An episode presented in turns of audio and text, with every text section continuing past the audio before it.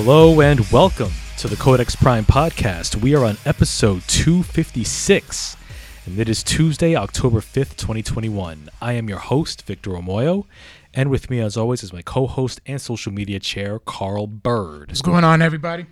Yes, we are here. October is here. We are in the swing of things in the fall season. Uh, Carl, how do you feel now that the summer's behind us and the weather's getting a bit colder and rainier? I don't like it. I, don't like it. I, I like I like my warm weather. Yeah, you know, I mean, I mean, uh, you know, things have, you know, things have cooled down considerably. I mean, I'm not, I'm not a huge fan of all this dreary rainfall that we've had and gray skies. You know, um, you know, it's, it's, and unfortunately, like my my office, they still have the AC on, which is weird. so I got to come in wearing a sweater, having having to bundle up. But luckily, uh, they gave they they gave me a space heater, so I'm gonna definitely use that until they have some sense to put out to turn the heat on. Um, but yeah, man, things are things are going pretty cool. Uh, you know, we uh we have we have a another another week of uh, goodness and magic, uh, nerd goodness and whatnot that we're gonna get into. Uh, you know, some things some things we've watched, uh, movies, some games we've been playing, comic books. You know how we do on the Codex Prime podcast. Um, yeah, as Carl is sharing the episode, uh, you know, um, Give a shout out to our sponsor. let's give a shout out to our non-existent sponsor, uh, Studio Headphones. No, I'm just kidding. no, but uh, but I do. But speaking of, but speaking of shout outs, uh, but speaking of shout outs, I do want to give a shout out to a friend of the show, Afton. Uh, you know, uh, aka the Cider Hunter. Uh, we actually got up uh, with another friend of hers uh, last weekend. We actually went to Leyden Vineyard in West Greenwich, Rhode Island. We went for a wine tasting. wow. Damn, I always wanted to go to one of those. Yeah, it was actually really cool. Um, it's like bring your own snacks, and uh, you know, for you know, they gave her friend uh, bought us tickets, so we had like seven tokens each, and we just like for each token they'll give you like half a cup of of a of a wine that you can sample, and two cups is like and two tokens gives you a full full glass, and man man, uh, Leyden Vineyard they had some awesome flavors for wine. Like I they had like a peach one a peach flavored wine, which was so good, which is so delicious that I went and I bought a bottle before I left. Yep. Uh, they had this other flavor called Siberian Blue, uh, which was really neat. Um, you know, it, it was it was really cool. Like the it was a, it was a gorgeous day out. Sun was out. It was like almost seventy degrees. It was nice Saturday. Yeah, so it, it was cool. So we got to walk around the vineyard, um, and also the um, Dahlia Patch, which is like this uh, flower garden that they have with some really gorgeous flowers.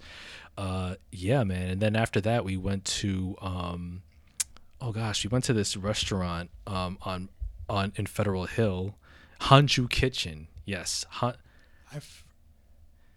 Kitchen. yes, I think I've heard of it before. Yeah, Hanju Kitchen. It's like um it's it's it's like it's like at the edge of Federal Hill, like right right near right across from where that church is.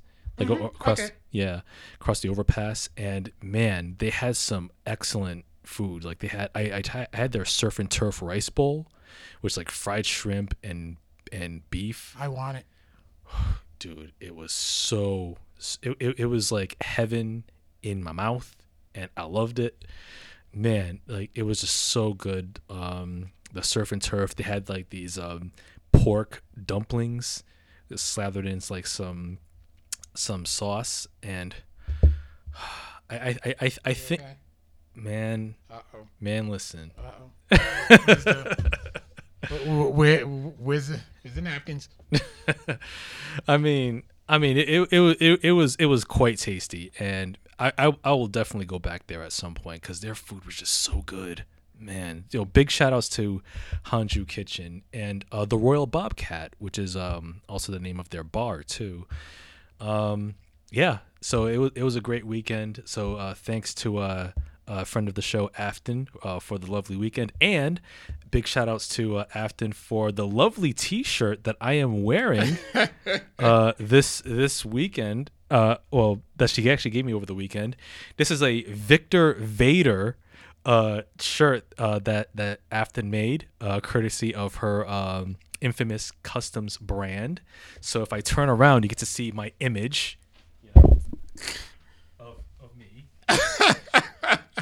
Hold on, wait, wait. Mike's in the way. Mike's in the way. There we go. Oh my god, that had me dying.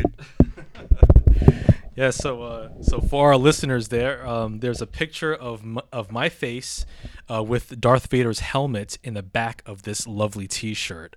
Um, I will post uh, the pictures on my Instagram uh, as well in my Instagram stories. So yes, thank you, thank you, uh, Afton, uh, for the shirt and for the awesome weekend. We will definitely get up with some more cider hunts and some awesome restaurants as well. Um, also, looking at the comments here, we also have Maximilian Cristobal. Can I interrupt real quick? Go ahead. Big shout outs to Maximilian Cristobal.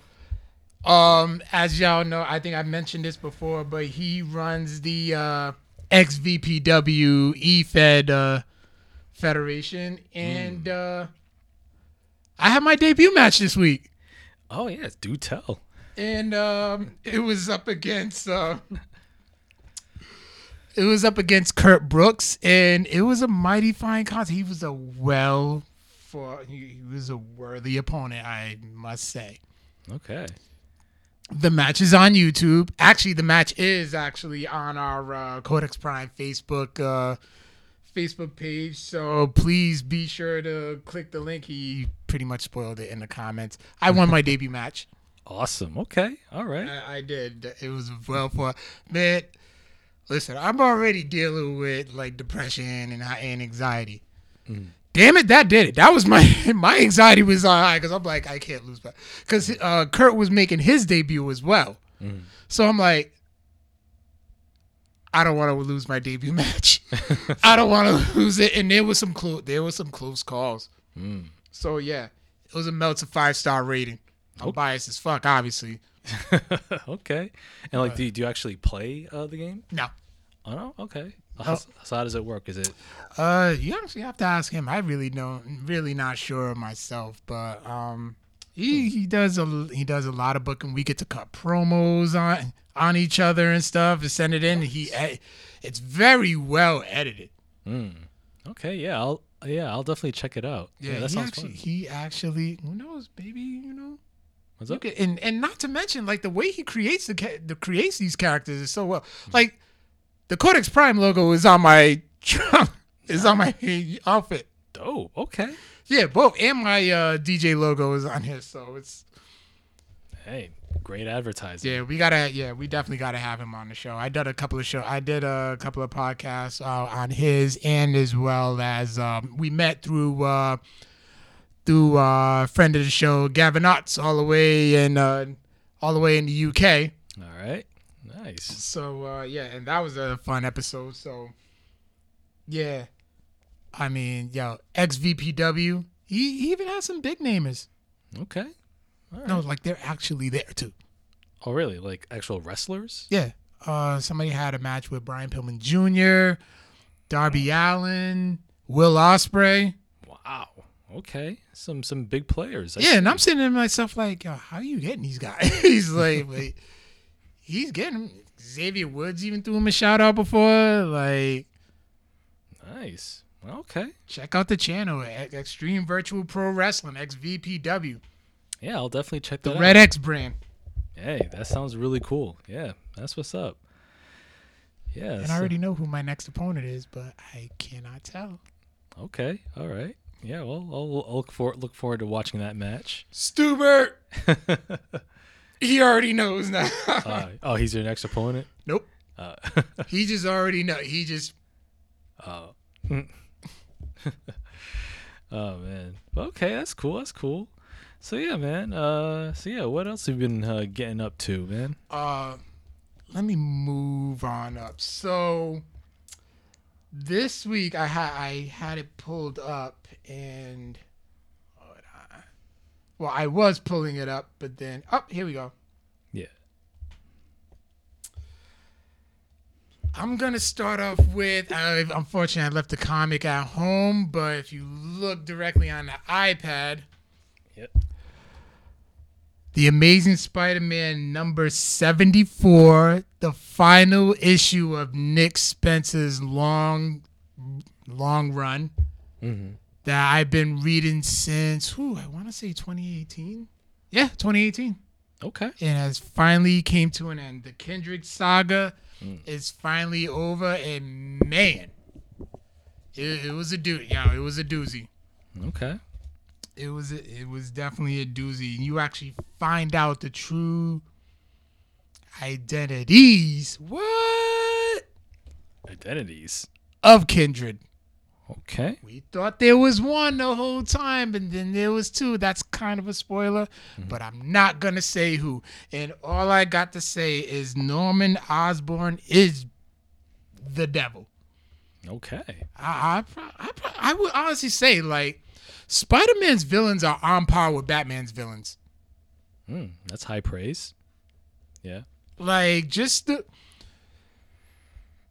like of course I mean yes well Spider-Man has taken some dark directions before in his comics just like Batman has so it's like yeah his villains are pretty like they're pretty up there. Okay. So it's like I mean I urge everybody I mean if you got the time to try to find all 74 plus issues because there's been some extra like bonus issues as well. So I'll probably say it's probably like an 82 issue run. Okay. But um I I say read the trades Mhm. cuz this Kindred character is very very interesting. Hmm. Okay. All right.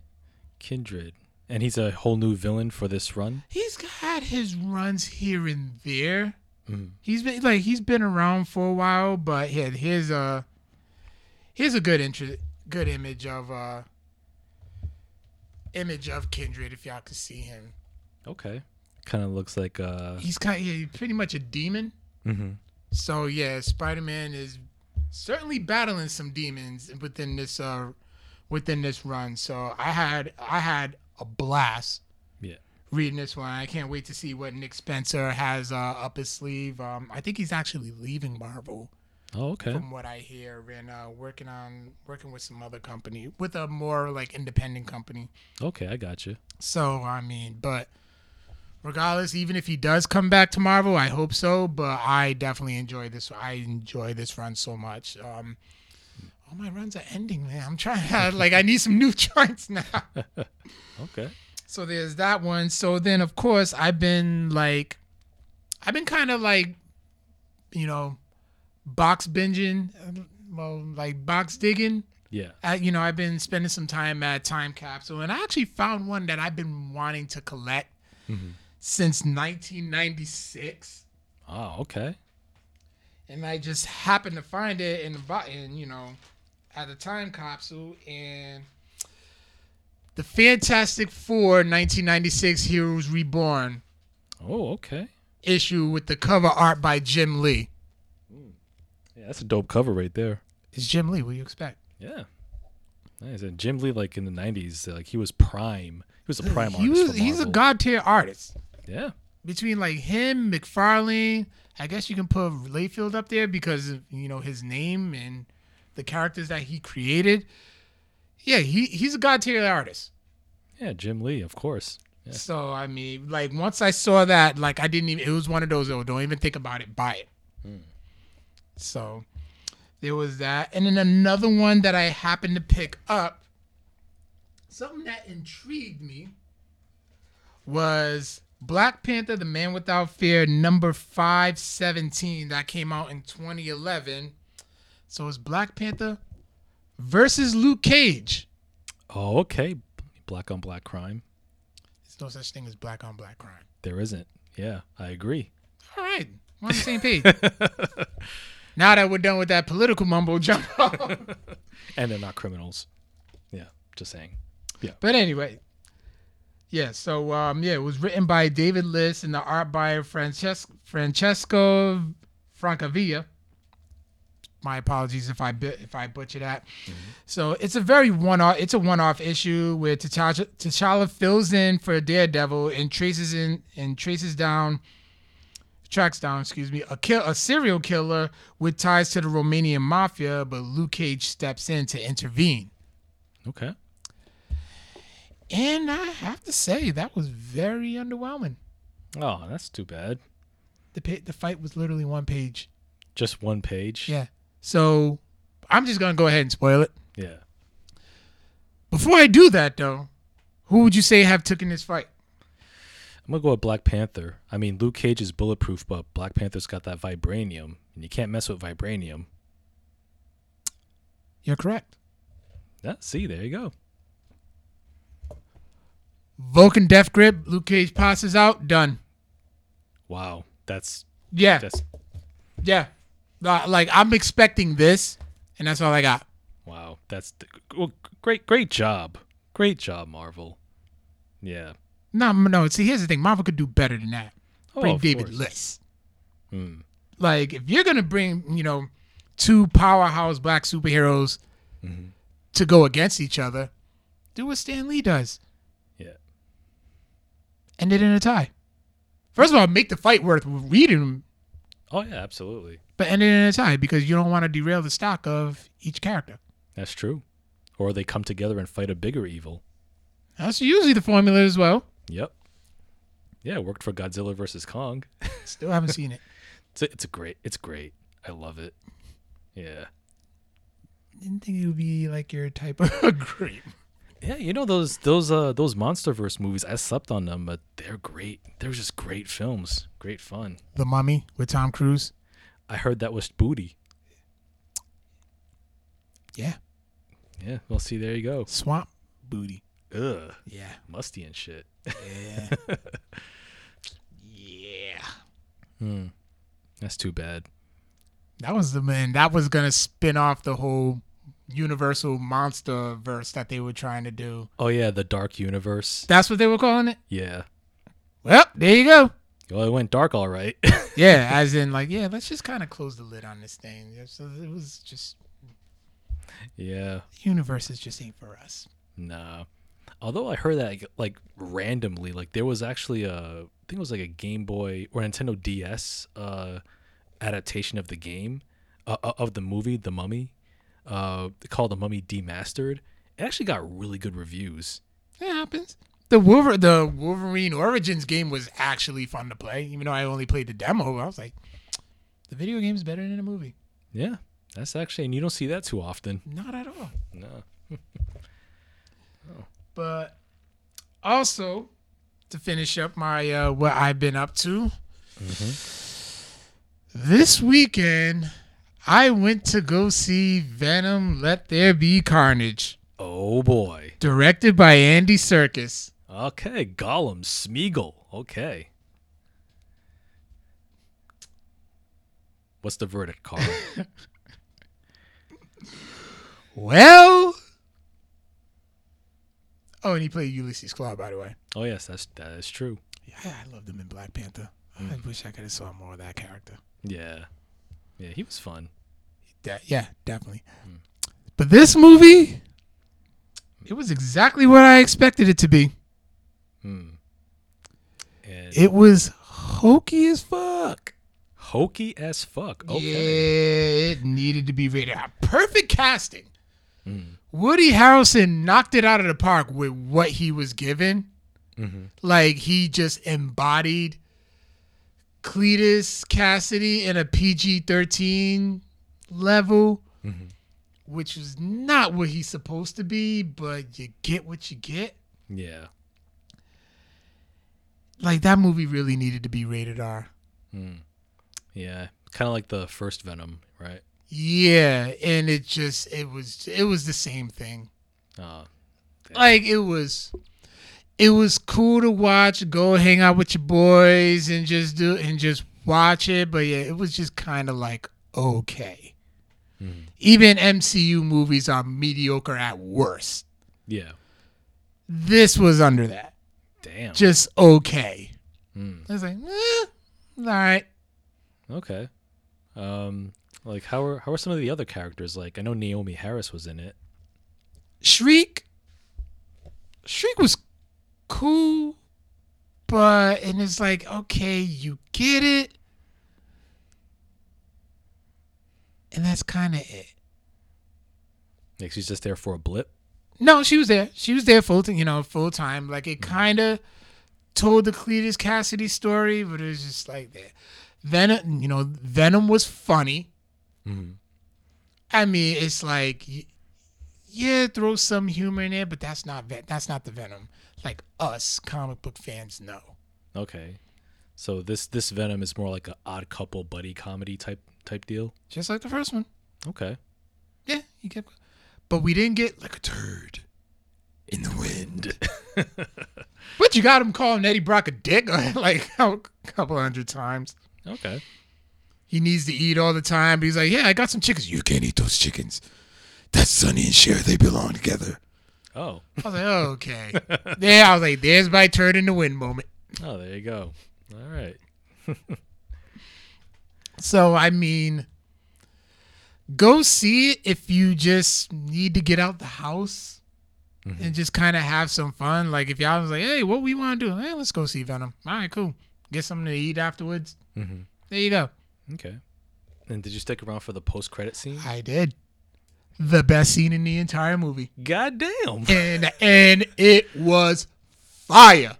Wow. When the post credit scene is the best scene in the whole movie, that's when you kind of fucked up. I mean, Carnage was pretty comic book accurate. Mm-hmm. I will give him that. I wish I, I wish Woody Harrelson could have been more sadistic, mm-hmm. like the Cletus, like the Cletus Kasady that we know. Yeah. But he did his thing. Okay. He definitely did his thing. Like I said, casting, perfect. Hmm. Okay, that's good. I mean, Woody Harrelson's always a good actor too. Oh, absolutely. Yeah. It took me. It took a while for me to like warm for me to like warm up to him with like more serious roles because I knew him from Cheers. Oh yeah. But then it was like, all right, this like you know other you know True Detective and other you know other films that he films and other projects that he's worked on. I'm like, yeah, this dude's got some range, but like, I just wish he if he was able if this movie had an R rating and he could give us the Cletus Kasady that we know, this movie would have been fire. Hmm. Yeah, yeah, and I, yeah, I think like um, because Sony wants to have like the broadest possible audience. It's like oh, you to have all the like the kids and the teenagers who go to see the MCU movies to see their movies, but at the same time, it's like yo, you, you gotta you just gotta let Venom off the chain. Some some movies just have to get that R rating, you know. Yeah, it worked for Deadpool. Yeah, worked for Deadpool, worked for Suicide Squad, Yeah. um, the Suicide Squad. Thank you. Um, Correct yourself. Yeah. Um, you know, so worked for Logan. So, you know, not not everything has to be like chained to like a PG-13 rating so you can get the same MCU audience. Is it, yeah, because I get the but but here's the thing, you're gonna get it regardless. True. Yeah. like it's a superhero movie, anti-hero, but still, it's under the superhero genre. We're gonna flock to it. Yeah, absolutely. So it's like, it, it- you just if you would have gave it the if you would have used the rated R tool, remember from your Victor's corner, if you gave it if you used that rated R tool, you would have got a, had a much better product. But Yeah. do you plan on seeing it? Uh no. I see. Somebody bootlegged it on TikTok. I saved that. I will show you after the show. Okay. All right. Oh, the post-credit scene. Yeah. All right. Oh, well, I'll Yeah, well, I'll, I'm looking forward to it if it's that fire as you say it is. Yeah, I was I was like like that was the only time like my mouth dropped. Wow. Okay. Yeah, I'll, I'll yeah, we'll definitely table that until for after the show. Yeah, sorry y'all. Yeah. But, But I mean, go see it. Have some fun. You know, if you guys had a night out, I'm like, oh, let's go see Venom. Cool. Mhm. And that's how you will leave. That's how you will leave the theater. Hmm. For a casual, a casual will leave the theater like, cool. all right. Then there'll be the post credit scene. All right. Fair enough. We'll spark, we'll spark up some conversation. Indeed. All right.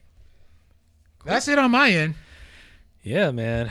Uh yeah, speaking of movies, uh I went and I saw one uh this weekend. Um this is probably so far the most Victor movie of 2021 so far. First of all, you say it correctly. Just- this is the most Victor ass movie There we go. of 2021 so far. And like I said, uh, we still have you know, about about three more months left of the year, including this month of October. Um, I went and I saw this film, and I heard I heard uh, a lot of strong buzz about it. It won the uh, Palme d'Or uh, for at the Cannes Film Festival, the top prize. Um, and it is uh, a, it's a French film called Titane.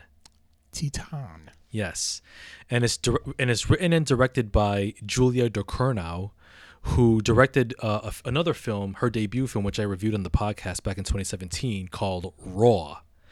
Uh, Raw, uh, it's a it's a film. That film was where um, it centers on uh, a a young girl who's a young who's a veterinary school student who develops a t- who's a vegetarian who develops a taste for raw meat and then human flesh. So this movie Titane is even more fucked up than Raw. And mind you, this is like okay. Let me let, let, let's let's let's get into let's get into the film. So the film Titane it stars Ag- Agathe Rousselle as this as this uh, woman named Alexia.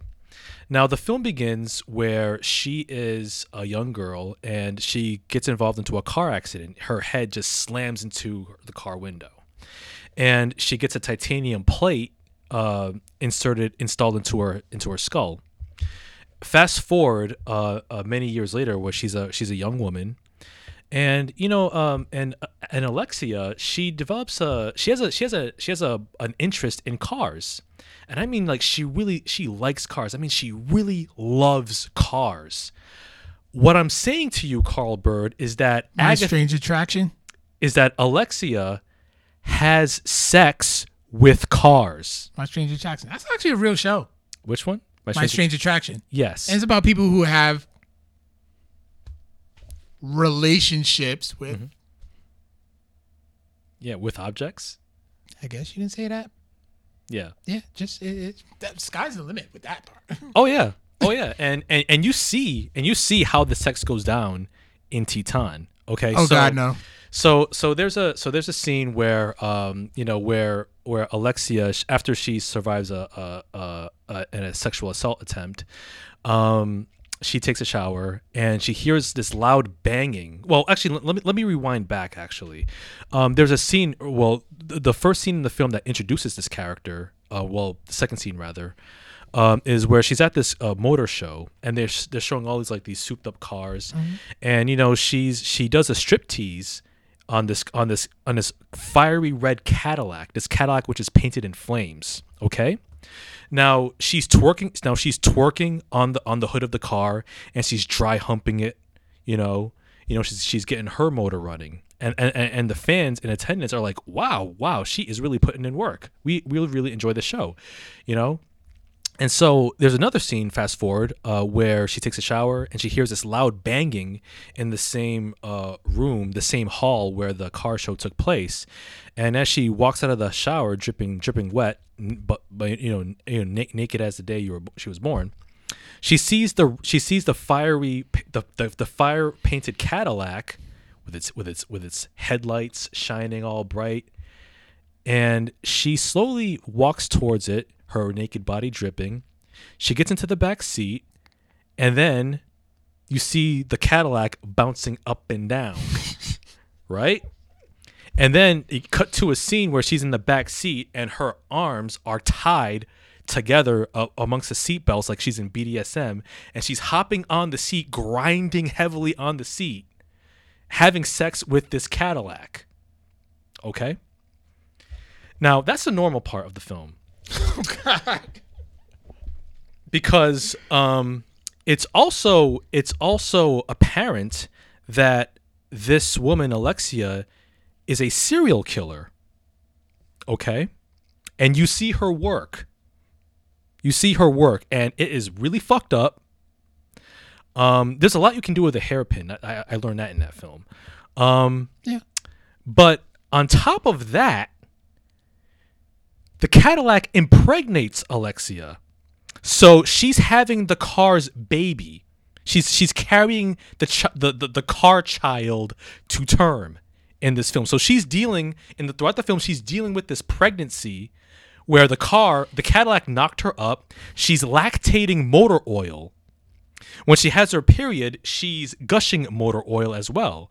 And she's like, "Oh my god, what do I do? I'm in this situation and and this Cadillac knocked me up. What am I supposed to do here?" Okay. There's another there's another character in this film named Vincent, played by uh, French actor Vincent Lindon, and he's a fire he's a fire chief. Chief of, he's a chief of this fire of this fire department. Um he's he you know he's kind of he's aging. He's like in his late 50s early 60s and he's trying to maintain his physique. He's trying to maintain a muscular body. Because he's like a very he's very much a macho alpha male type. And his you know his his younger firefighter um, team cohorts they're you know macho meatheads as well. And you know there are scenes where he's injecting steroids into his ass and he's trying to he's trying to maintain a sense of like youthful vigor and strength and um, how he meets, uh, how he eventually meets Alexia is kind of fucked up too. I won't describe it. Um, it's something you're gonna have to see for yourself. Um, watching this movie, Titane, um, I can't say I'm, I'm, if if if I if I'm a better person for having watched this film, but um, I will say that I really enjoyed it.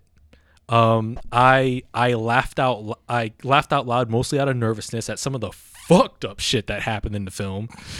Um, and and and and the film actually does share something in common with like the Fast and Furious movies. You know, besides you know the car thing. Family. Family. Yes. I was joking, and that was and that was the thing. Yes. Um, Titane, when all is said and done, it's a movie about family.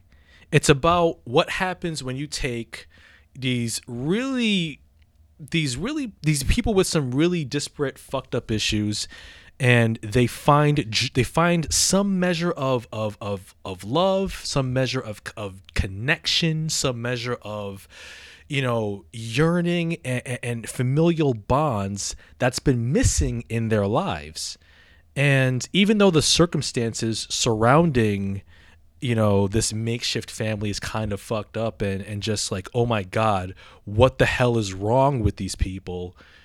You also in a small way, you you you feel some empathy for them, even though the main character Alexia is thoroughly unlikable because she is she's a very challenging protagonist in that she's completely a villain. Um, but when you see her go through her ordeal of carrying this this Cadillac baby thing, um, you you kind of feel for her, you know. She gave birth to a micro machine. Um, I'm not gonna spoil it. Oh my god. Um, what I but what I saw, um, I'm still thinking about it. I and I don't know if I want that that the image of the last scene in my brain, but um I will say that this is definitely the most Victor ass movie of 2021 so far. Uh, am I gonna watch this movie again? Absolutely, I will. Um, is it going in your collection? Um, yes.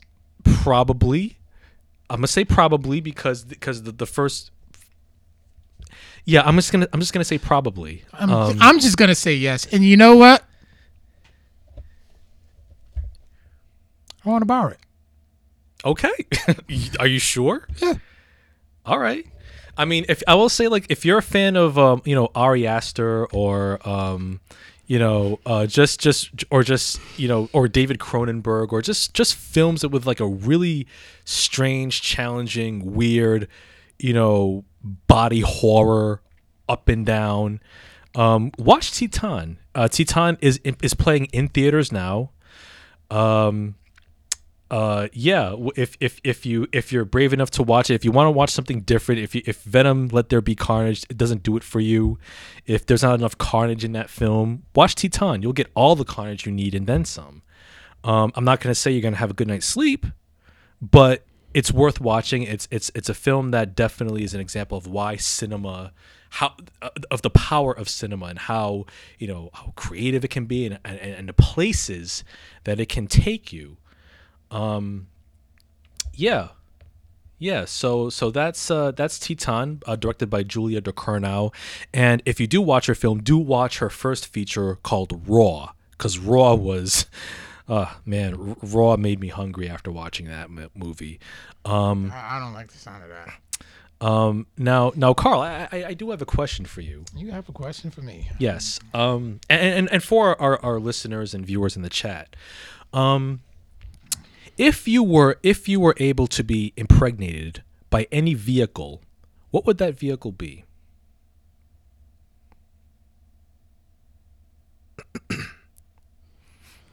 Okay, I, okay. Now I've known to ask you some hypotheticals on this show, but what the? Fuck?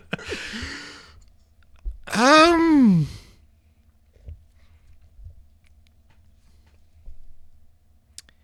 I, I I can see I can see you getting knocked up by an 03 Honda Civic. nope. Yeah. Sixty-four Impala, I guess. Mm. A 64 Impala. Okay. All right. With hydraulics. Yeah, I mean, you gotta motion in the ocean, I guess. Yeah. Fucking- what the hell? No, because like I'm kind of disappointed in myself that I came up with an answer. I mean, I mean, good, good answer. You know, I mean, I mean, I, I was, th- I was thinking about, I, I was thinking about it after watching the movie because, like, you know, Of course you would. uh, I mean, I would say for me, I'd probably go with a, I'd probably go with a Bugatti. You know, because you know, because think about it, like a, a Bugatti is like a as a as a rare high class car. My credit, my credit score would increase exponentially. Um, you know, I I, I pretty much uh, go without want. Um, you know, uh, if if if that were the case, if if if I were, you know, to be knocked up by any vehicle, it would be a Bugatti. Yeah, A Bugatti. yeah. I'm I'm just I'm just saying because like, because hey, I mean, th- Bougie. yeah, I'm I'm not bougie, but I'm just saying like the the character in this film, Titane, got knocked up by a Cadillac, so. You know, there, there, there you have it, people. Um, Titane playing in theaters now. Um, go see it. Um, or Or or at least go to freaking IMDb just to see. I mean, just to hopefully there's a picture of the Cadillac. Yeah, like if you if if uh, I'll, I'll and I'll say like the the less you know going into this film, I think the better uh, the experience because all I knew about was the premise, and You it sucked you right in. it did, and That's and what she said. yeah, Oh, okay. Yeah. I'll we can we can show that Oh, this you want image. to show that? Okay. Show that. Yep. So so this is the uh, Cadillac in question. I'm showing the the image of the car and the main character of Titane. Uh, yeah. So she's laid up on the car, fiery red Cadillac. And the paint job's cool. Yep, it's a cool paint job. I, I gotta say, it is a cool paint job. I mean, I mean, for the, for this character, definitely like any car dealership would be her strip club. Basically, it would be her wonderland. Um, but yeah, yeah, that's uh, that's uh, that's the that's the thing. And yeah, I'm looking at Aaron Ferguson's uh, uh comments here. He's saying um he's late, knocked up by a car. What the fuck? Yeah. Yeah. Yeah. yeah. Um, Afton says that she would she chooses a Hummer. Wink, wink. I see what you did there. Um, Oh yeah, my yeah. Appreciate you. Appreciate that you like the shirt. Yeah. Yeah, Pop Stew with AK and Stubert. Um Yeah, so there you have it. Uh besides you couldn't, you couldn't wait to review this? Oh, I couldn't wait. Yeah, cuz I cuz I knew it would kind of weird you out. And I'm like, You succeeded. yeah. Yeah. Um I know there's another movie coming out. I think it's coming out this weekend or maybe next weekend. It's uh it's called Lamb. That movie I want to I want to see. That movie has a weird premise too. that movie said just the title alone has Victor Amoyo written all over it. Oh yeah, and it's uh, by this it's uh, produced by the studio A24. Oh God. I love I love A24's films. Oh my god. Yo, Eh, yeah, I, I'm. man. Gosh. Yeah. So yeah. Wow, I just found it. A couple in Iceland find themselves parenting a strange creature that will affect their relationship. Okay. Hey, listen. Okay. I'm I'm, I'm for it. I am all for it. Um, so yes, Aaron, uh, Titane, it's playing in theaters. Um, it, it may or may not be playing in your area. Um, check out any one of the independent art house theaters that might be playing there. Um, but yeah, it is the Cannes Film Festival's Palme d'Or winner uh, for 2021. um, and, and make it a double feature with Raw. Oh, I, Raw, Raw is Yeah, I, I just yeah, Raw baby. Um, yeah. So besides that, uh, I also um, I also uh, played a couple games. I I just finished Resident Evil Three remake on the PS4. that was fun. Just as fun as two, huh? I would say part part two was much better, only because like part three was just very short. It felt like DLC length. Um, yeah, I did. Be- I did beat it pretty fast. Yeah, it was. That's about- what she said. But uh, yeah, it was like five hours long. sounds about right. Yeah. Yeah. But um but yeah, I managed to um I actually bought the uh for 5 extra bucks. It was like 20 bucks on sale. And for 5 extra bucks I bought like the un- unlocked all the weapons. That's exactly what I did. That's the only way I can play a Resident Evil game. Well, the first my first playthrough I played it normally. I played it straight. Okay. Um and then the second one I I'm using the rocket launcher. It was fun. It was fun to play though. Oh yeah, it's it's definitely fun. Um even though I know that I heard that like they cut out one area, the clock tower from the original game. I never played the original. Yeah, like I heard that that area was cut out from from the from the original, but but it's still it's still fun to play. If you like part two, you'll like part three, and Yeah. plus it's it's pretty cheap. So at this point, why not? Yeah, I think I bought mine for like fifteen bucks. I think. Yeah, Well, from one of my like GameStop deals and stuff. yeah, yep. So yeah, def- definitely worth playing, especially at that price. Um, and I've also just started playing um, The Order 1886. I remember Aris like reviewing that game a long time ago. Oh, on the podcast. Yeah. Yeah. Hmm. Yeah, like um, I uh, the game's like ten bucks now. Um, like so far, so far I definitely see like where some of the mixed reviews are coming from. Like I will say, like visually, it's a ten out of ten. Like that game is absolutely stunning. Like even to this, even today, seven years later, the game still is so exquisitely detailed. Um, but like the gameplay, it feels like it's kind of like most you're playing an interactive movie. Like especially with the cutscenes where it, tell, it tells you like to press X to do this, press Y to do, or press triangle. to do kind of like a Telltale game. Kind of, yeah. It was like just basically like press. It gives you like the illusion of control, even though it's just like this could have been just been a straight cutscene. Right. Yeah, and, and and the and the but the but the run and gun gameplay's a little decent too. But I'll I'll definitely finish it. But but yeah, it's it's worth ten bucks. I'm like, yeah, why not? Yeah. I think the last what? Yeah, the last game I beat was The Last of Us Part Two, which I actually thoroughly enjoyed. Oh yeah, yeah. I wanted to hear your thoughts about the game. Yeah, because we didn't have a chance to get into it. Um, I yeah, I definitely did. Uh, yeah, I definitely did uh, enjoy playing The Last of Us Part Two. Like, I can kind of get where you were, where your gripe was with the um with the ending. It did seem a bit anticlimactic, and you can tell. I'm like, all right, listen, this is where, like, we you can tell we didn't need it, but I'm not complaining that we got it Okay. like I, you know, I had fun with it, but I thought I was like, all right, it could have ended where it was, where they finally got the farm, and they're like, all right, we never have to see. You. I don't ever want to see you again. But it's like, all right, the story just wasn't quite finished yet, and she just couldn't. Um, Ellie just couldn't quite, you know, shake that. I was like, like I gotta kill this bitch. Mm-hmm. I just have to kill her Mm-hmm. and he fi- she finally gets to her, rescues her, and be like, she's like, nope, can't do this. Nope, we got to finish it. And then she just, when it finally came time, like she just couldn't do it. She got that vi- uh, visual of Joel, and she like she just couldn't do it. So it was like, I mean, I was like, okay, yeah, I get it. And I was like, all right, cool. You know, I did kind of get that anticlimactic feel to it, but throughout the game, like I was very much into it. Like I I had lots of fun. I was very invested into the story. I was more invested into um Ellie's story than um Oh, Abby. Abby's. Yep. And it, it was like my, it was actually like my first time seeing a sex scene in a game because I mean, yeah, cyberpunk, but it was like cyberpunk's just a, it's a purchasing dud. But um, at this point for me, um, I do know people who play, but it was just like at this point I was like, nope, I just don't even have the interest to play it anymore. But as far as Last of Us Part Two, I can see why it did get the accolades that it did get. Um, there are, I would say like Ghost of Tsushima is a way is is definitely a better game, Oh yeah. but Last of Us Part Two, it was cool. I had fun with it. I liked it. Okay, yeah, that's that's fair. Yeah, you know, um, yeah, I'm, I'm glad that you enjoyed it more uh, than I did. Um, Yeah, you buried the shit out of that game. I did, um, mainly because of the the story and what it tried and what Neil Druckmann was trying to achieve. Said, oh, you know, the cycle, you know, re- you know, the cycle of violence, revenge begets more revenge, and and all this. But Which, uh, yeah, which I get. It was kind of like Walking Dead. yeah, kind It is Walking Dead, just with more creatures and yeah, it's like Walking faster Dead. zombies.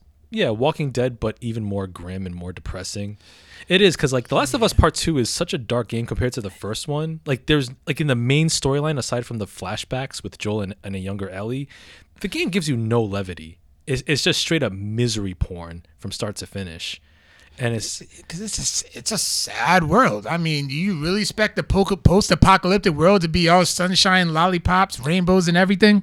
No, but no, but uh, like like there there still could have been some some like moments where you can break that tension, but but like but like my my issue with the game is that like the game with the game's themes, the game's themes like clash directly with the gameplay because the whole game is like well you know, you know it's all about hatred and it's about you know the cycle of violence. And it's like well you, you're killing all these enemies but these enemies have names and they have friends and they have loved ones who who who, who love them. Oh and and you get to kill and you have to kill a dog. You see that dog that dog that you killed that german shepherd? That was abby's and you should feel really bad. It was so it was so transparent like what they were trying to do. It's like it's not working because like if, if you're talking about like how bad revenge is and how come you're making the gameplay so enticing so excellent like like in the first game and the game doesn't even give you any choices like like even even even in a moment even in the sections where you have to like where you where it tries to give you the option of moving stealth stealthily like sneaking undetected the game doesn't make that easy at all. The, if uh, the moment the minute an enemy spots you it's like guns a blazing and it's like and and it's like you, you don't have the many, many options there. And I kind of like the challenge of that. like but like it, it does it, it feels a little cheap though because like because even because there's no way i've never gotten through a, an area unscathed like like undetected. Like the game always makes you makes it hard for you. It's like oh it drives you to, to like play guns blazing. And then like even in like the last part of the game where you where you do confront abby for that last time it's like it's like where, where Ellie's like, oh, she decides to let Abby go because it's like, oh, you know, this isn't worth it. Violence isn't the answer. She just murdered a whole compound full of enemies to get to Abby, and I'm like, dude, It was mo- It was one of those like sudden revelations. It's like I finally. It's like. It's like I guess she knew like okay I finally got her I can do this. But then it's like that sudden flashback of Joe. It's like Joe saying, "You're better than this." but is she though? After everything, because like, because the game, So, yeah, it's, it's sometimes people just have their revelations just late, but there is a lot of killing, It- and I love doing stealth. I always I love doing like stealth attacks. Yeah, Like those are just so between Spider Man and Ghost of Tsushima, the last you know Last of Us Part One Mm-hmm. and Two. I don't know. I just just something about freaking stealth attacks. I just think I they're the it's the challenge of it. I guess. oh yeah, So then when guns are blazing, I'm like fuck, but whoa, whoa, let me let me try to get up out of here. Mm-hmm. Yeah, yeah, like like like uh, like I'm glad I'm glad you enjoy, got got more out out of the game than I did. Um, like I said, like I do respect what the game was trying to do, but ultimately, like it just didn't. It didn't work, for you. Yeah, like it, it didn't work for me because like because like because like, normally like characters are supposed to develop, but in this game, these characters were committed to not changing a damn thing, and and, and Ellie did not change a damn sight. Uh, In the end, like she in the end, that sudden, you know, that sudden change of heart, that sudden revelation, then yes. Mm. That and that was that was like it. That was her sudden change. Abby did, especially when she, because she's like with um, oh, it's not Neve, um, oh Lev, Lev. Like then she finally found like she found like a new purpose. Mhm. You know, it's like all right, these people, these people saved me, so they so it's like all right, even though like they sacrifice, they saved me, and then they still sacrifice. So now my purpose is to find a sanctuary for Lev. Mhm. You know, find you know a home for him because he just lost everything, Yeah. even killed his own mother. Yep. Yeah, he did. So that was her revelation, where Ellie was just so consumed with revenge, Mhm. and then she just got her her revelation late. Mhm. You know, and then she was still trying to like put together the pieces, still kind of you know come to terms with with Joe, you know, with her relationship with Joe, even though Joe had like had you know was killed already, but remember they still were on bad terms at that time, but there was still that love there. So in a way, she needed to um, rectify those certain inequities, certain that you know that relationship, but it was just late Yeah. story wise for us. But that was when she got that was when she had her revelation. So she's you know she ends up missing a couple of fingers and like all right. I was at the end. It's like okay, I was so consumed by revenge that I lost the last bit of family that I had. Mm-hmm. It really wasn't worth it. Now I'm on my own. End of story. Yeah. So now she has to go forward living with that. Right. That's her story. At least that was my interpretation of that of her story. No. Yeah. Yeah. You hit the nail on the head. Yeah, because like she she ends up with nothing at the Yeah. end. She was so consumed with revenge in this and this lifestyle of this, you know, this survival lifestyle where it just it you left with not she left with nothing. Yeah. Yeah. You know, um it's uh yeah, it's definitely a bleak ending and and you know like I I definitely I definitely got got that got that sense as well like you did. Um but like ult- but ultimately like I just felt like like the the, the story could have approached things a little bit differently. At, at least make the ending like a bit open-ended so that you can have like you could see like where you can have like two different endings like what happens when you do if you do kill Abby versus They could have done that. They could have. It could have. It could have scored a lot more when if they would have done that. But then you still kind of got that. You know, with Ellie, she lost everything. With Abby, she now has Lev. Mhm. She has a. She has that new purpose in life. So you did kind of get that. You did get that. Mm-hmm. Yeah, you, you did. Even though, even though Abby's just not, a oh, in my opinion, not as a compelling character as Because we didn't. Because we. You know what it is? Is because we've had that relationship with Ellie. Like when the game switched, I was expecting. I'm like, all right, I'm okay. Like, yeah, we're getting Abby's story. We're getting Abby's point of view. Cool. When am I gonna get to like finish Ellie's story? Yeah. Because we've had that relationship with Abby. Uh, with, with- excuse me, with Ellie from the first game Yeah, to carry on to the second game. Mm-hmm. So that relationship's there. Abby's still more fresh and new. yeah, and and and and to be fair, like her crew, they just weren't. At least to me, they just weren't interesting people. They were they weren't interesting characters. I'm like, Once again, uh, and they would we but but also like they could have been compelling characters but like but the game the, but the game like because you're at that point like you've played like 10 hours of ellie and then the game rewinds and then t- then tells you no you're playing 10 hours with uh with abby i'm like It kind of felt like Abby was a little longer.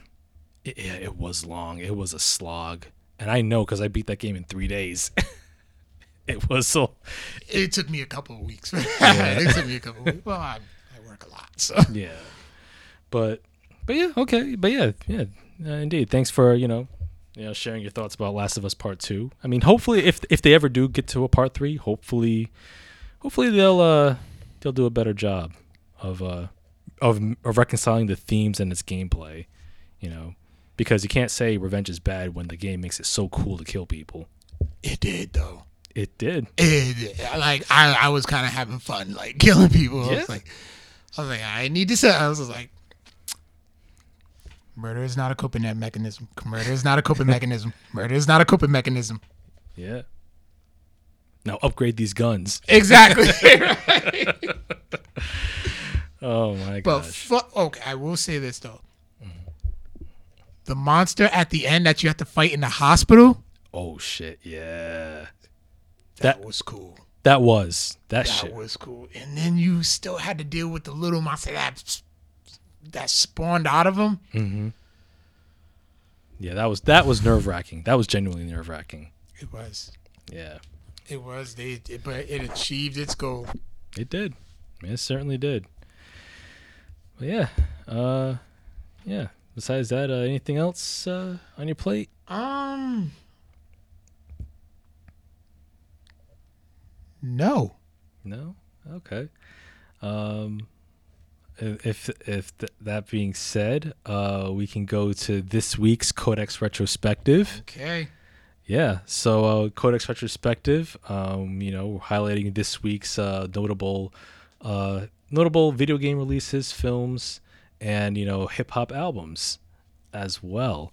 So we'll put more gray hairs on your head. Yep. Since you mentioned hip hop, Yeah. I know you lost your shit when I sent you the picture of the upcoming verses. That's gonna be cool. Big Daddy Kane versus, KRS-One. That's gonna be cool. Like, okay, I, I can see that's that's one for Bad Lad too. Kids, this. Oh, I sent it to him. So, Kids, learn something. That's all I'm gonna say. Yep, learn some. Learn your I didn't mean to cut you off, but you just made me think about it, and I had to. yeah. Oh yeah, learn your history, uh, people. Yeah, hip hop hip hop lives. Uh, but yes, uh, this week's Codex retrospective, uh, we begin. We're going back uh, 29 years ago, on October 2nd, 1992, which saw the release of two films in the same weekend. Uh, the first being a childhood favorite of of of mine and probably yours too, The Mighty Ducks. It's knuckle puck time. Yes. Emilio Estevez. Yes. I haven't watched the new show yet. Oh, there's a new show? Mhm. Oh, okay. Oh, is, is it like revisiting the same characters? A few of them. Okay. But But yeah. Emilio Estevez, the star, he does reprise his role as Gordon Bombay. Yep. Yes, he does. Yep. The the coach of a of a little league hockey team, and uh, yeah, and the the film was a it was actually a cultural phenomenon when it came out for a kids film, and it even spawned uh, uh, an actual NHL hockey team. It did. Yeah. In Anaheim, and, it, and it Mighty Ducks Anaheim. Anaheim, yeah. It, it made Anaheim a household name too. Uh, but yeah, it's it's it's still a fun film, uh, Mighty Ducks. Um, I, I actually did enjoy all three films when they came out. Um, but Mighty Ducks was a, was a favorite of mine as a kid. I do. I also remember the animated series where it had where it was like an action show. I remember that. Yeah, where it had like anthropomorphic ducks fighting supervillains. Yep. Um, but yeah, but yeah, it all started with the Mighty Ducks uh, film. Um, I think you can watch it on Disney Plus. Um, I think all three films actually they're available there on that I think so platform. too. Um, but yeah, childhood favorite of mine. I, I really enjoyed it as a kid when I was eight. Um, also in that same same weekend was a film by David Mamet, uh, Glengarry Glen Ross. Uh, that film um, it has it had, had an all star cast. It had Alec Baldwin, um, Ed Harris, uh, Jack Lemmon, Al Pacino, and uh, uh, uh, persona non grata creep Kevin Spacey. Um, that film that film was also infinite it was also immensely quotable. You know just about just about a bunch of um low level businessmen trying to trying to get paid. You know alec baldwin with his famous um, abc speech always be closing. And when he when he admonishes ed harris he's like what's my name? Fuck you. That's my name Never seen it, but apparently it's uh, based off a Pulitzer Prize winning play. yep it's a yep based on a Pul- pulitzer prize winning play david Ma- excuse me. Yep, David Mamet. You know, he's a also also a great writer director in his own right, but this, and that was one of his uh, definitive films too. Um, so yeah, two films, uh, two very different films released in the same weekend there. Um, also, uh, 28, 28 years ago, on September 29th, 1993, A Bronx Tale was also released in theaters. That was the uh, directorial uh, debut of Robert De Niro. And he also starred in the film along with Chaz Palminteri and, um, gosh, who, what was the name of the kid who was in it? Uh, I seen a picture of them recently, as a matter of fact. Uh, Yeah, it was, um, let me see, cast. I know the girl was Taral Hicks, Yep, there was Taral Hicks. who ended up playing in Belly. Yep, it was Lillo Brancato. Uh, he he played the he played the kid Cal- Calogero. Yeah. Um, but yeah, that was that was a great film uh, back in the day. Um, it was also another uh, childhood favorite. Uh, a Bronx Tale uh, still holds up. It's about a young kid who's uh you know trying to trying to make it in in New York in his Italian American neighbor, neighborhood of New York and. You know, Chaz Palminteri plays a local mob boss who kind of takes him under his wing, tries to be a father figure to him. Robert De Niro's character, he's like this humble, um, this this humble, uh, I think it was like a bus driver, I believe, and he's trying to steer his own son from the from falling into the wrong path. Um, but yeah, it it also it, it also uh, was adapted into a stage play as well. Uh, al- I think it was also directed by Chaz Palminteri too. Uh, but yeah, Bronx Tale still still a favorite, still a favorite of mine, still holds up. Um, also, uh, uh, in the in the following week in uh, in uh, in theaters on October three, October third, nineteen ninety three, was another. Uh, it was another film that I I liked as a kid, and it's patently ridiculous. Cool Runnings, a Jamaican bobsled team. You do not, don't you dare soil the good name of John Candy. Yeah, the late great John Candy, and uh, he was in it, uh, managing a, a, a Jamaican bobsled team, and Malik Yoba was in it. that. Malik Yoba, Yoba, Dougie Doug, Oh my gosh! Leon. Yup. oh my gosh. Uh, cool Runnings. Yep, yep. Dougie Doug, Malik Yoba, John Candy, Leon. Uh, yeah, Leon Robinson. Um, let me see. It is. I'm, I'm, I'm reading the Wikipedia synopsis.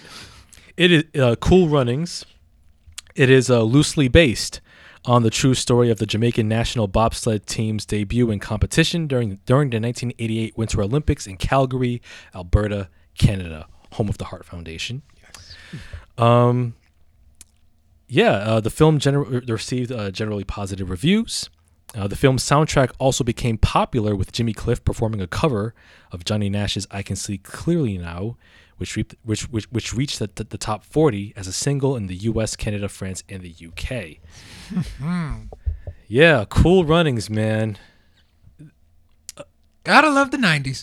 Yeah, the the 90s, man. There was no shortage of I'm a child in the 90s. Yeah. Don't diss my decade. you know, th- there was no shortage of ridiculous sounding uh, movies, but they were still enjoyable. Um, What happened to Dougie Doug? Yeah. He's. Man. Um, Jesus. but yeah, uh, let me see. Actually, you know, now that I'm thinking, He stars in a 2015 movie, An Act of War. And that was it. He has a YouTube comedy channel. Hmm. and and by the way, yes, Cool Runnings is also available on Disney Plus. Is it really? Yes, it is. it is there. So watch it. Uh, go back to 1993 and enjoy yourself. He was in 10 episodes of Brown Nation.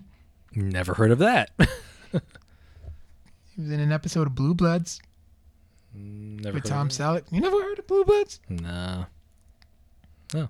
He was in Eight Legged Freaks. Heard of that. oh Yeah, man. damn, Dougie Doug like disappeared. Yeah, he did. He kind of did. Uh, but Malik Yoba's still around. He uh, he went on to do uh, New York Undercover uh, shortly after Cool Runnings, and he was in Empire. Uh, and he also he also was in Tyler Perry's Why Did I Get Married? Both of them. Both of them. Yeah. Both of them. Tyler Perry. Yeah. That's your Um, boy.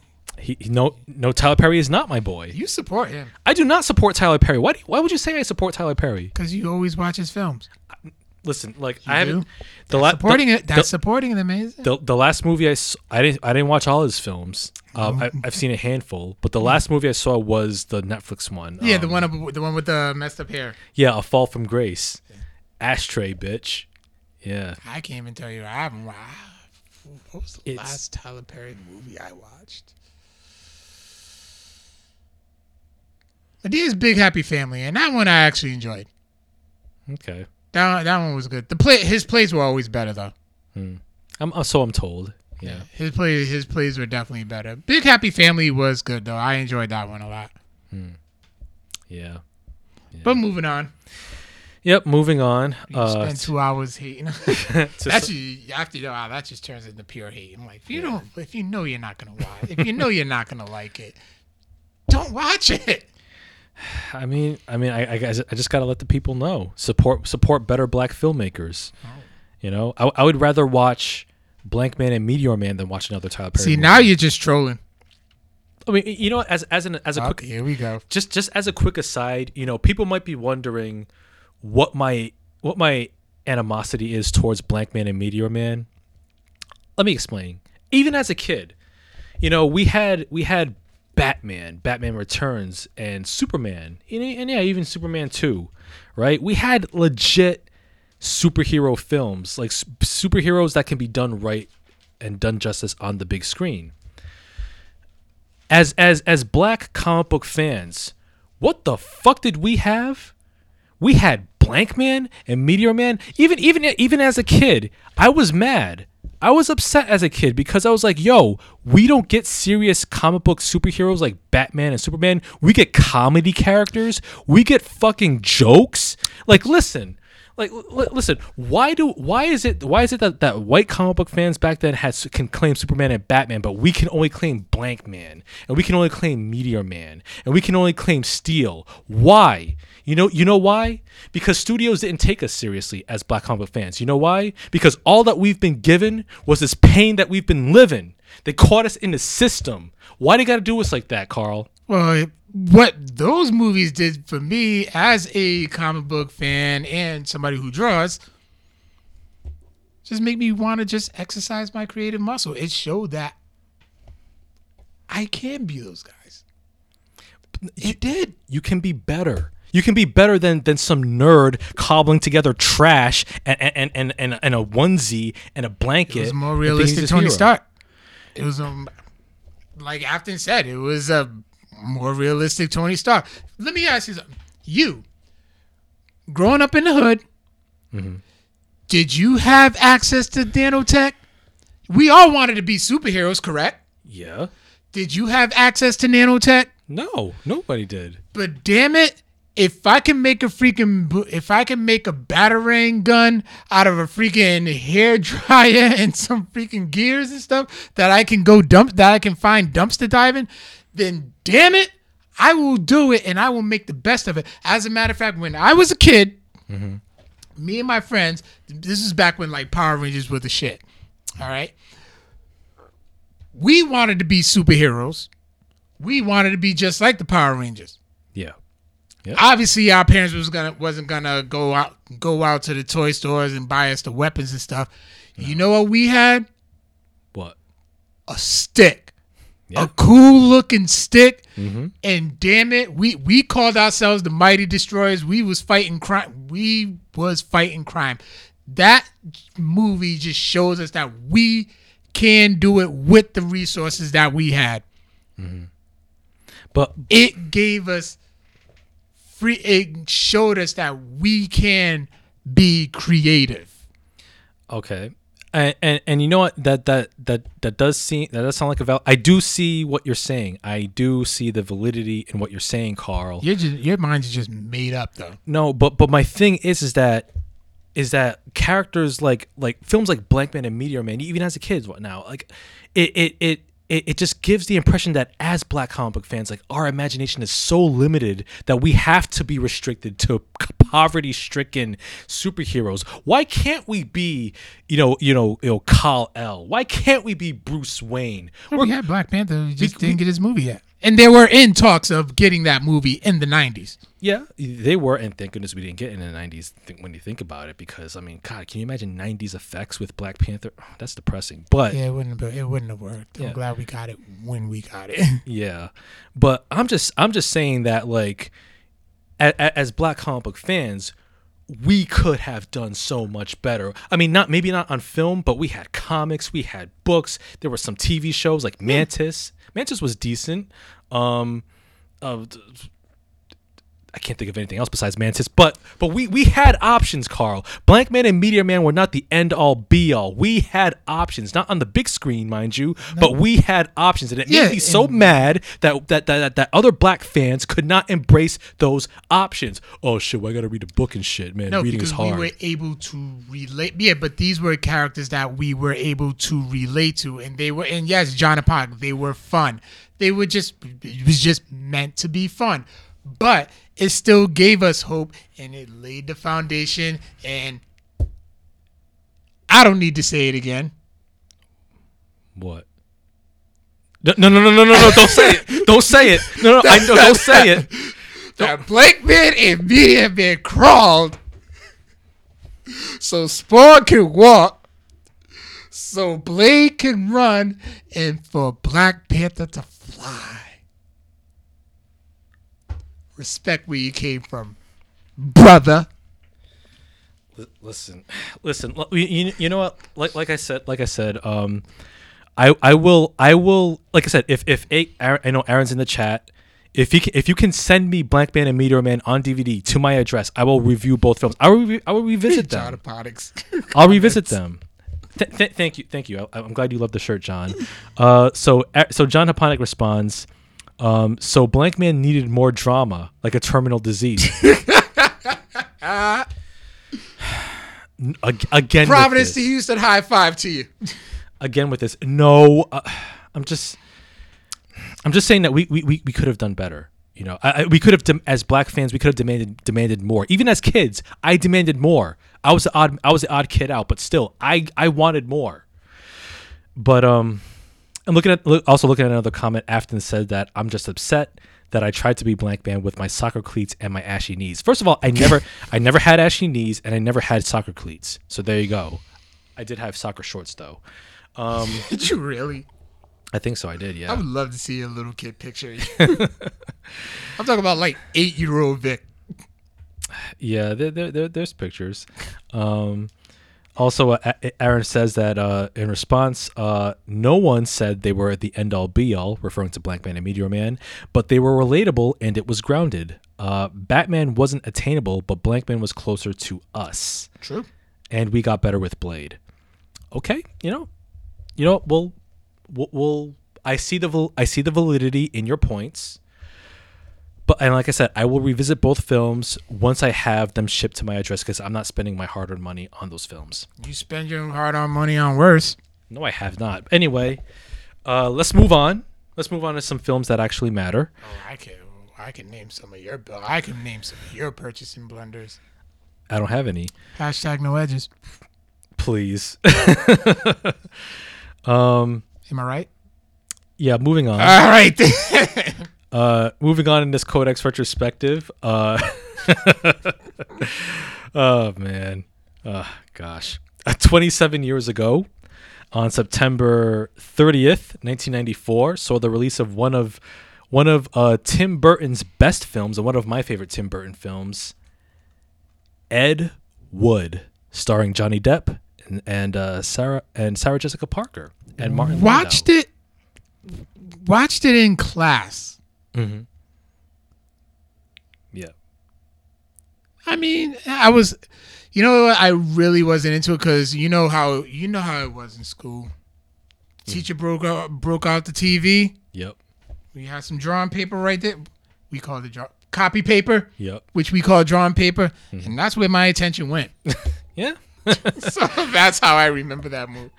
But but yeah, this wrestler in that movie, wasn't it? yeah, uh, George the Animal Steele was in it. In this one, because I know this was, I wasn't there an original Ed Wood movie. Uh, well, it's actually based on the the the real life uh, uh, film director Ed Wood. Uh, so so in the film, like Johnny Depp, he plays Ed Wood, who was uh, back then he was widely known as as arguably the worst filmmaker in in Hollywood history because his movies were so janky, even even by the standards of the 40s and 50s. Like he was like extremely low budget.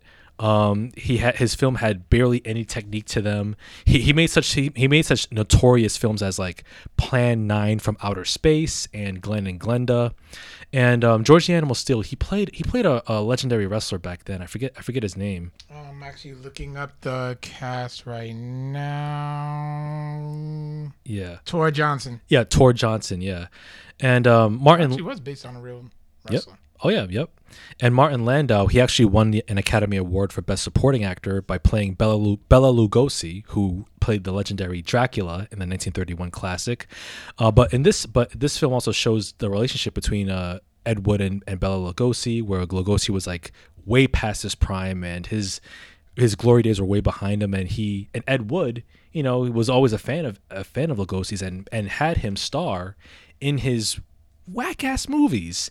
Um, even though his movies are cult classics to this day because of like how janky they are. Um, what I like about this film is that Johnny Depp plays Ed Wood with such a earnestness and such a such a you know open heartedness and that like yeah like he yeah he's he's a whack filmmaker like his films have barely any artistic merit sure but the fact that he had so so much passion and he actually went for the he went for the gusto uh, in, in terms of realizing his filmmaking dreams. Like, and on some way, on some level, you do have to admire Ed Wood and for what he tried to do. And and I can it's, it's easy to see why he has fans. You know, in, in a sense. You can say that Ed Wood is like the Buffalo Bills of bad filmmakers back in the back in his day, where, where all or all his films were trash. Like he had he had absolutely no business being doing what he did in his profession but for some reason he had it, it's, it's in that whackness it's in that mediocrity that he amassed a, a legion of fans that still you know give him his flowers to this day Bills are winning. um, for now. But uh, but but yeah, you can say that you know to use a football foosball analog, like you can say that Ed Wood is like the the Buffalo Bills or the Cowboys of his time Cowboys are winning. for now, and they will lose. But yeah, so there you go. Ed Wood. It's uh, one of Tim Burton's best films. Speaking of I well, enjoyed it. speaking of my Dallas Cowboys, Them boys. Kyle Chapman put some dew on his skip. Oh, okay. Is this like a bet going on? Oh yeah, he lost. Cowboys played the Panthers this past Sunday. Oh, okay. Yeah, two two two scrubs going at it. That's cool. Yep. Wait. First off, fuck you. but yep, yep. Just, all I'm just saying. Mountain Dew, Baja Blast. Mountain Dew Baja Blast. That was a stipulation to bet. So, gentlemen's, gentlemen's bet. Okay. All right. Gentlemen's bet. We just bet Mountain Dew. All right. Hey. If he would have, if he would have won, he would have got a code red. Mm. I chose Baja Blast. Okay. And y'all y'all like Mountain Dew? Yeah, he, Yeah. he chose Mountain Dew. I was like, go. All right. Hey, better than White Claw, that's for sure. You damn straight. is. Oh my god, that yo, you know, like last year, what was it, two years ago? Oh yes, yes. Yeah. That it came up in my memories earlier this week, and I watched it again. It still brings like, jo- like, still entertaining, but god damn, that shit was awful. Mm. Yes, yes, it was. It was it was quite hilarious. Haven't drunk it since. Yeah, as well you shouldn't. Yeah. Um, Aaron Ferguson. Aaron Aaron Ferguson says uh, the three one three to one Buffalo Bills. Right. The top of the division Buffalo Bills. Yeah. For now. Yeah. Uh, no, trust me. Their division. Mhm. Oh yeah, they're gonna take. They're gonna take that division. I mean, sure. I mean, I mean, I mean, even even Do with you my know who was in that division? Bunch of foosball players, I don't know the names. I mean, The Mi- the Miami Dolphins. Mhm. Not good at all. Right. The Jets just got their first win yesterday, wow, Jets winning. and the Patriots. No. Oh, post Tom Brady Patriots. Yeah, right? so Yeah. it's over. Uh, well, I mean, you know, even with my limited uh, football knowledge, I know that the Bills are perpetual bridesmaids. They've made it; they can make it to the championship game, but they don't know how to cinch the ring. Um, and I think it's going to be the same thing again. So, uh, yeah, enjoy your uh, enjoy your win streak while you can, and uh, don't be surprised when uh, you take you take another take enough L's that you don't make it. Yeah, I'm just saying. Yeah, your Cleveland Browns are doing very well. Your Cleveland Browns are doing very well. Actually. I'm not a Browns fan. Why do you say I'm a Browns fan? I gotta associate you with some type of team, so I'm just gonna give you the Browns. I don't know what the Browns or yellows or purple top. I don't know what colors they are. Anyway, You know, anyway, uh, getting back to the retrospective, um, let me see. Oh, hold on, hold on. Before I get back to the retrospective, I just I just saw a, I just saw Kyle's comment here.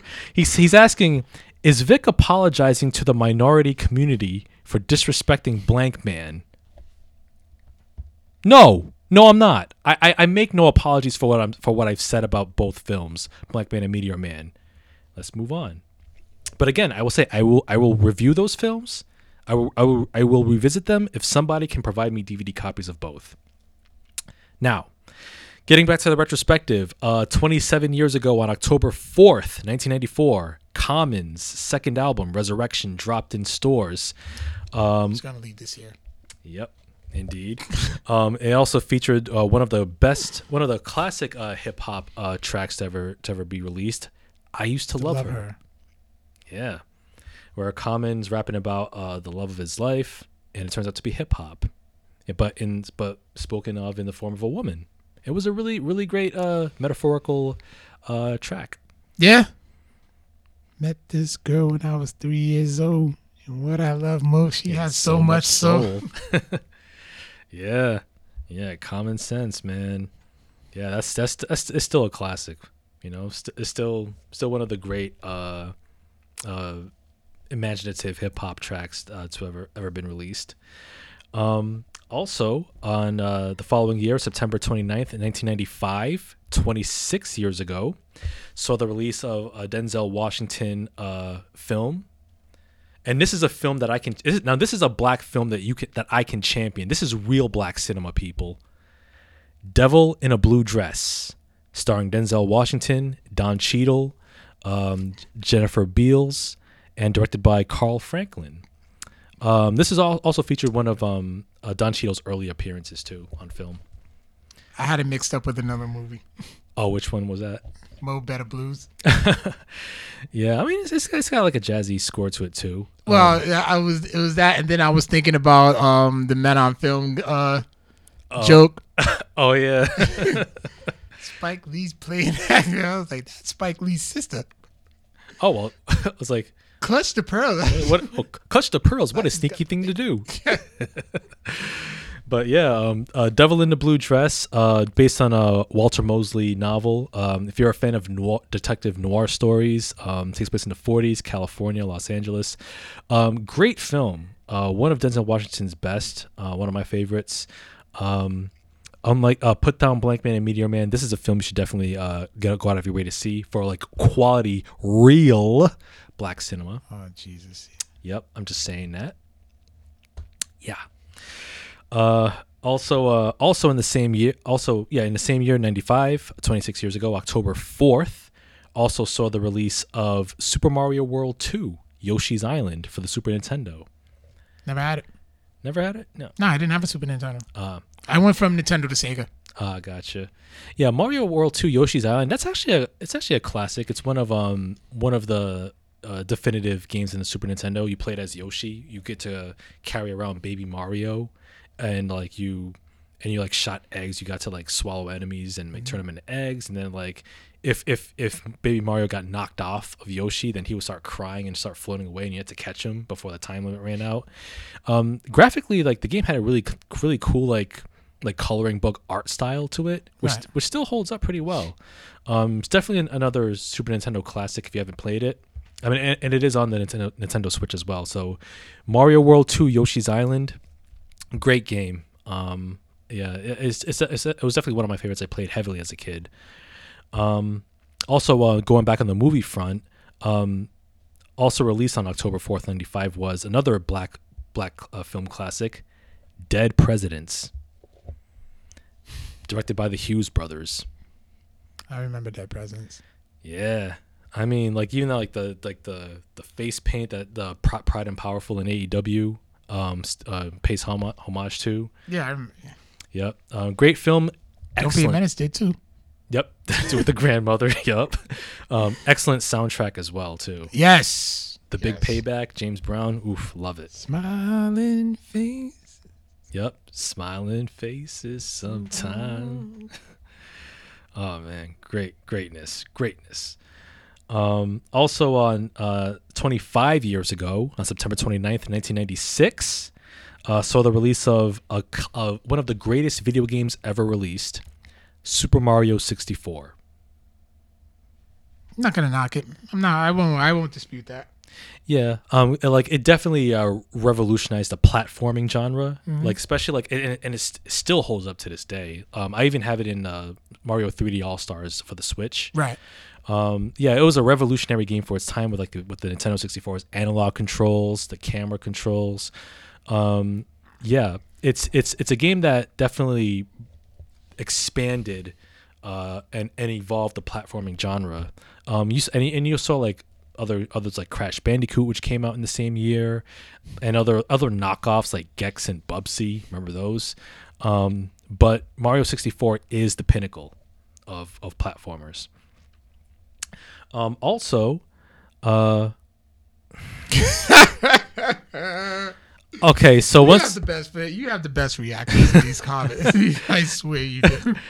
I'm seeing I'm seeing uh, uh Mr. A- Mr. Ferguson's comment here, um, where he mentions uh, the the directors of Dead Presidents. He says Hughes brothers are big fans of Meteor Man and Blank Man. Um, uh, we cannot confirm or deny that. Um, but we can say that the Hughes brothers filmography is uh, better than those two films. But speaking of good films, um, 25 years ago, on October 4th, 1996, also saw the release of the Wachowskis' debut feature, Bound. Um, seen it. Great film. It's a great crime drama. It stars uh, Jennifer Tilly, Gina Gershon, and Joe Pantoliano, Joey Pants. Um, it's about uh, two uh, two women um, that concoct a scheme to steal two million dollars of mob money and pin the blame on um, uh, on on a uh, low level criminal who's a boyfriend of one of the main characters in the film. Uh, this film, directed by the Wachowskis, um, this film it's uh, definitely one of the um, one of the prime examples of queer queer cinema because the film uh, centers on a, a relationship between uh, uh, Je- Jennifer Tilly and G- Gina Gershon's characters. Um, and man, like Gina Gershon back then, she was fine. I had a thing for Jennifer Tilly too. Still, she still looks great nowadays. Oh yeah, they still look fine. Yeah, they're still great. Um, great film. If you haven't seen it, um, if you're a fan of the Wachowskis, um, this is definitely a place to start. Um, of course, you know they directed The Matrix, um, but this this is a great great crime film, great character piece. Um, yeah, it's it's it's it's awesome. So yeah, check it out. Bound. If you haven't seen it, it might be it might be streaming somewhere. If you can't get your hands on the Blu-ray. Um, um, stop stop hating Carl. Uh, stop hating uh, Kyle. Say Bound is not Dallas Cowboys esque. How dare you, sir? Well, first off, he's just bitter. He's bitter, Skip. Put them dew on it. um, Yeah, for somebody who is, for somebody who does not watch sports, you know that line. Oh well, mainly because of you. You want to skip? skip. Oh man. Uh yeah. so yeah, going back uh 1998 October actually no, no, September 28th, 1998, 23 years ago, also saw the release of two uh landmark classic video games for the Game Boy, and which became a cultural phenomenon, Pokemon Red and Blue. Man, listen. You had them connect the cables. It was a wrap. Yeah. yeah. God, man. Do you remember do you remember the the Pokemon theme song? I wanna be the very best. never was a Pokemon fan. Like originally, never really was. Yeah, me neither. Like I remember like Aris was huge into Pokemon like when we were in high school and god, like every other kid just would not shut up about that show or the games. Who's that Pokemon? And ah man, it, it, it was and, and Pikachu definitely took the world and nation by storm. Um, but but the games were fun though. I did I did have a chance to play Pokemon Red. It, it was fun. Um, and I do see the appeal in the games, and of course, Pokemon Go was That was Fortnite before Fortnite. it, great, great. Yeah, that's a great statement. That's a great comparison. It really was Fortnite before Fortnite. Um, but yeah, Pokemon Red and Blue are, are still certified classics. They still hold up to this day. Like I'm pretty sure you can go to any any retro uh, retro gaming store. You know what?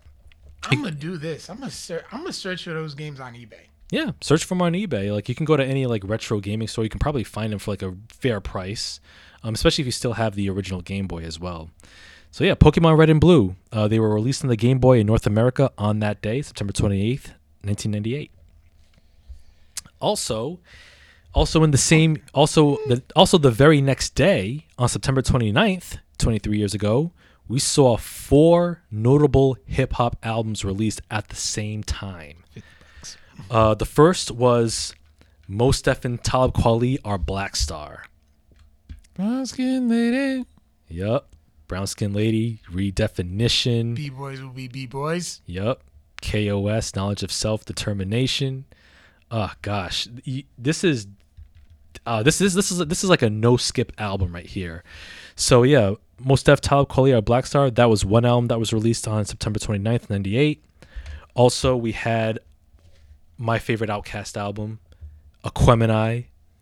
Um, man, you talk about you talk about the the the the uh, versatility of hip hop music and just how it just blends with funk and just like southern rhythms.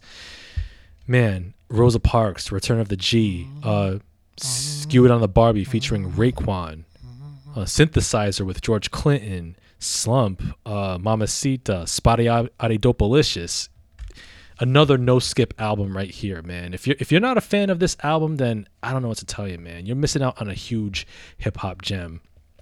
Um, also, you had uh, a tribe called Quest's uh, at the time their final album, uh, the Love Movement, Right. which had the single "Find a Way," um, which was okay. That, that album was alright. It was decent, uh, but they did make up for it with their final album, final final album in 2016. We got it from here. Thank you for your service, which is excellent. And then also we had uh we had a little known little known rapper named Jay Z. He dropped an album called Volume Two, Hard Knock Life, on that day too, along with these two, three other albums. I wonder what came, I wonder what became of Jay Z. I don't know. I don't think anybody's Actually, heard heard he's, do- he's doing okay. Yeah, I heard he has a couple of dollars to his name. Yeah, he. Yeah, He's doing alright. yeah, he, he's he, he's yeah, he's alright. he he's not he's not struggling to pay bills. Uh, but yeah, Volume Two, Hard Knock Life. Like when we had Bad Lad on here, shout outs to him. Uh, shout outs to you, my friend. Um, like I said, like Heart, like Volume Two, it, it's an enjoyable album. I'm not gonna, I'm not hating on it, but lyrically, Jay Z was at his laziest on that album.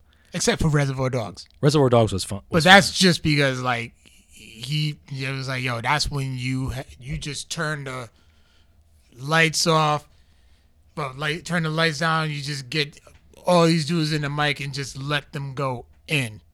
that's true. He had to step it up on that one. He did. Like he had the LOX, Beanie Sigel. Sauce money. Yep, sauce money. Damn, sauce money. That takes me back. Damn. Uh, yeah, but you know, Hard Knock Life. You had uh, Jigga What, Jigga Who, Money Cash Hose, uh, Money Ain't a Thing. It's all right. Um, yeah, I mean, the the album is definitely a far cry from Reasonable Doubt, but it's still enjoyable. Um, but I would put it like bottom tier Jay Z in my opinion. Yeah, I, I'm not gonna I'm not gonna argue with that. Yeah. But uh but yeah, those were four four bangers uh that were released on that day.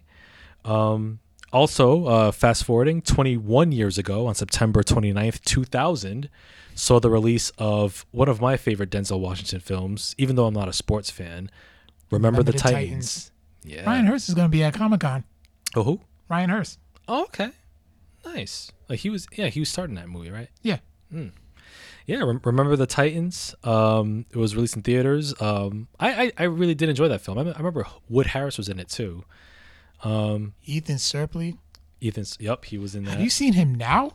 he, that dude's swole. Yeah. Cut, dude. Yo, shout outs to him. Whatever his regimen is, keep doing it. Wouldn't have recognized. You wouldn't recognize him.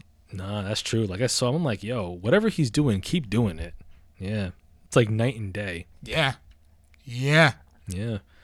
Um, also on that same day, on September 29th, 2000, was uh, um, Girl Fight, which was released in theaters. That was the debut fil- film of Michelle Rodriguez. Was it really? Yep. M. Rod. Yeah. was a huge Punisher fan. Oh, she is.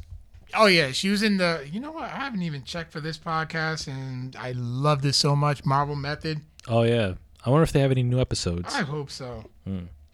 But yeah, Girl Fight was also released in theaters. That was the debut role of Michelle Rodriguez, uh, playing a, a, a boxer, uh, trying to trying to come up in the in the sport. Um, yeah. Also, uh, also since today is October fifth, um, twenty years ago, today marks the twenty year anniversary of the Academy Award winning film Training Day, starring Denzel Washington winning his Oscar for Best uh, Actor, and stars Ethan Hawke. Um, Training Day, damn, like you talk about one of Denzel Washington's best performances. This is it, where he plays a a, a dangerous, crooked cop. Uh, this this film immediately made a immediately uh, dug a, a, a hole in the popular culture consciousness, especially especially with his uh in, with his famous uh, King Kong uh speech. That oh yeah, that that line's like Oh yeah, constantly, constantly like parodied on TikTok. oh yeah. He's like you know he's like uh, it's like I'm putting all you motherfuckers! I'm putting cases on all you, bitches. Shoe program, nigga. 23 hour lockdown. You will never see the light of it. Jake, I want my money. Jake. Oh, that's all right. That's all right. I'm to burn this motherfucker down. King Kong ain't got shit on me. oh, man. Yo, Denzel Washington, man, like. He, he, what I love about Denzel Washington too is that he even though like he's one of the most recognizable actors in the world, he can still disappear into a role where you forget that you're watching Denzel Washington. You just see the character he's playing. Um, it's, it's especially true in like other movies like Fences, um, Flight, and of course Malcolm X, which is like if you if you if you want to if you want to be an actor, you study that. That's one of the great performances. Did performances you ever right win an there. Oscar for that? He was nominated, but he didn't win. Like at the time, Al Pacino won uh, his one and only Oscar for a Scent of a Woman, and at the time, people thought that Al Pacino was due. Like, hoo-ah, that's where that came from. Um, but but Training Day was kind of like making up for the fact that he didn't win for Malcolm X. But yo, Training Day still a great film, and Ethan Hawke is a great actor too. Um, also, fast forwarding 16 years ago, on uh, October 4th, 2005, saw the release of one of the best Castlevania games ever to be released, Castlevania Dawn of Sorrow, which was released for the Nintendo DS. Um, this was a game that I heavily played. Um, it definitely had like a anime anime um, kind of bent with its characters. You played as the main character Soma and his and his supporting crew. Um, definitely, definitely um, brought the uh, Metroidvania, uh, Castlevania slash Metroidvania uh, formula uh, to a to a new console for new generations. Um, still, still one of the widely known as one of the best uh, Castlevania games released, especially if you're a fan of Symp- Symphony of the Night. Um, yep. So that was that. Also, uh, 15 years ago, on October 6, 2006, saw the release of Martin Scorsese's uh, modern classic, The Departed, or The Departed if you're a Bostonite. Um, this film, Martin Scorsese finally won his long overdue Oscar for Best Director. Um, DiCap- Leonardo DiCaprio, Matt, Matt Damon, Jack Nicholson, Mark Wahlberg. This is a great film. Have you seen it? Nah, nah. I Never, never had, never had the chance to sit down and watch it. Oh, you like every time I every time I like saw it, it was like always like on TV and stuff, and it would be like in the middle of it. Yeah. So it's like, no, that's one of those movies you would have to Oh yeah. Yeah. Yeah. have Sit- to sit down, sit down and watch from the beginning. Oh yeah, like it's got, it's got an excellent cast. It's got great writing. Um, William Monahan he won the Oscar for best adapted screenplay because this is a an, an American remake of Infernal Affairs, which is a Japanese film. Um, yeah, great great film, great cast. Uh, you know Jack. This is one of uh, Jack Nicholson's uh, great latter day performances. Um, after after which he, his career kind of slowed down. I think he's I think he officially retired back uh, like ten years ago. Um, but yeah, if you're a fan of Scorsese, you gotta you gotta add The Departed to your list. It's, it's such a great film. I love it. And Mark Wahlberg, he plays such a douchebag cop so well. Um, I guess he was drawing from real life experience, you know. but but yeah, yeah, great film. Um, also, uh, 11 years ago, on October 1st, 2010, saw the release of another great film directed by David Fincher, The Social Network. Um, how ironic that we're on Facebook Live talking about this film. Um, stars uh, Jesse Eisenberg and um, Andrew Garfield, as well as uh, Justin Timberlake, um, and who else? Armie Hammer, Max Minghella, and uh, and uh, Rooney Mara in one of her earlier roles. Uh, this film is a is the fictionalized retelling of the founding of Facebook. And Jesse Eisenberg he plays a, a, a very particular peculiar version of Mark Zuckerberg, who's someone who's very socially awkward but very arrogant and just firmly convinced of his own genius. And Andrew Garfield plays his counterpart, um, Ed Ed Saverin, I believe, and who's who's the co-founder and who has more of a conscious conscience. But but Eisenberg like he's just so obsessive with uh, cr- with creating this social network which became Facebook, which is uh which has since um been known to like topple governments and just completely upend um, society in, in more ways than one, more ways than we realize. Um, and I say this with the full awareness that we are on Facebook Live talking about this. So, Well, but yeah, caused a lot of problems yesterday. It sure did. but um, but yeah, um, but yeah, this is this is a this is an excellent film. The, the cinematography is absolutely gorgeous. I love the visual style of this film um, by Jeff Cro- Cronenweth. Um, David Fincher, I, I really like his his his visual sense. Like he has this like very cool, um, very like very cool, very like almost workmanlike uh, st- uh, yet distinct style of, of, of his films. Uh, Social Network is very well written. Um, it actually won the Academy Award for Best Adapted Screenplay by Aaron Sorkin, great writer in his own right, who who also wrote um, the created the Newsroom, A Few Good Men, and of course The West Wing.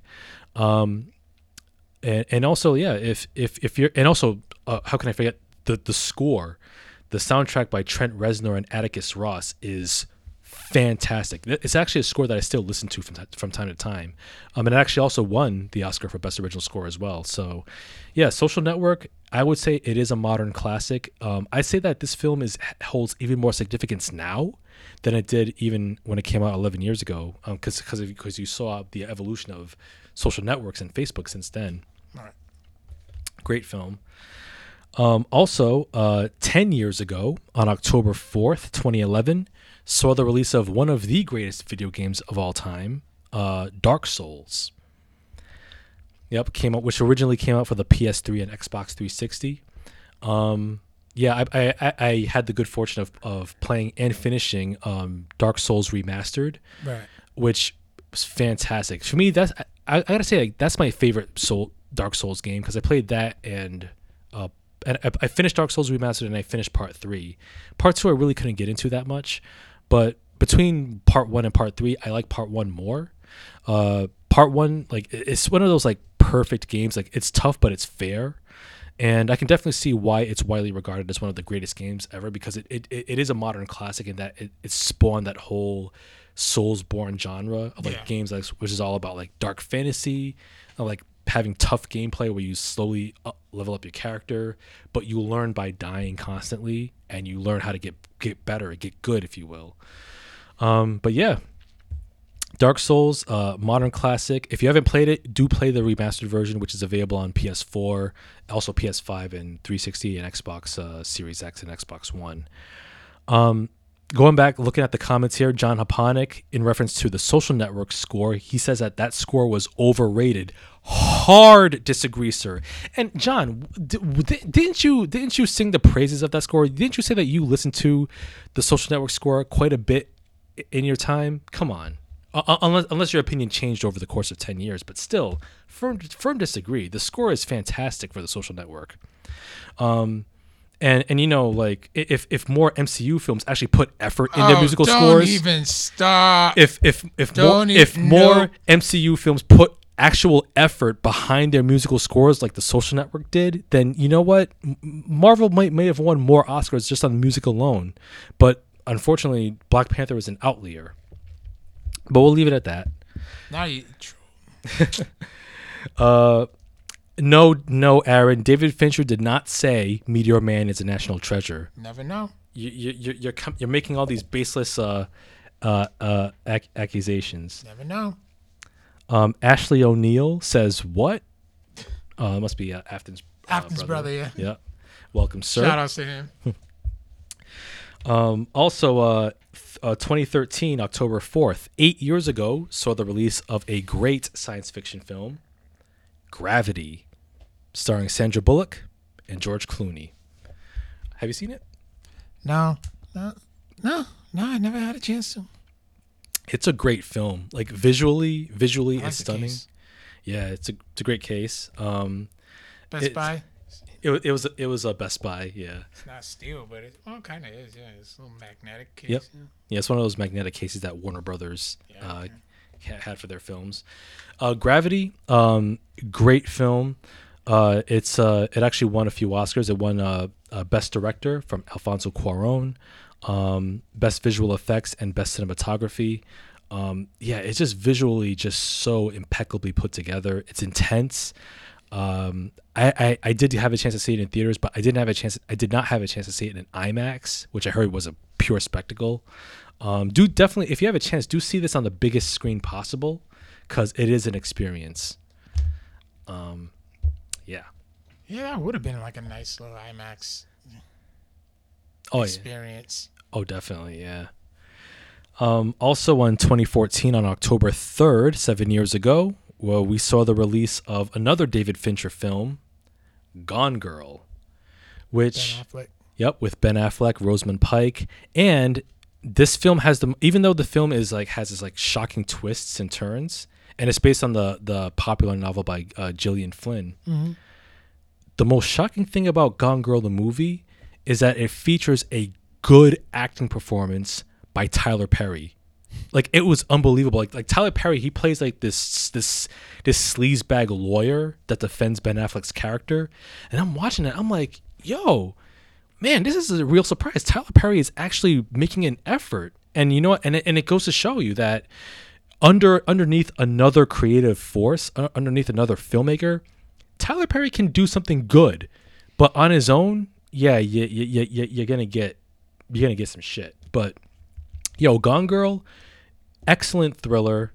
Um, yeah, it, it's it's it's a film that again, like the less you know going in, the better. And and it definitely it's, it's definitely a, a commentary on you know media sensationalism, especially when it comes to like you know missing white woman syndrome, and um, just how public perception can and and a court of and a court of public opinion can just straight up destroy a person's life Yeah. in, in, in spite of the facts.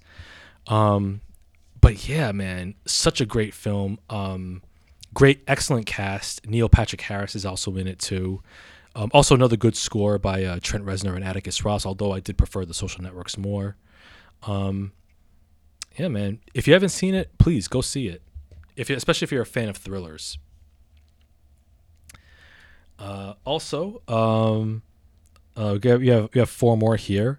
Um, six years ago, on October second, twenty fifteen, saw the release of a great science fiction film, The Martian.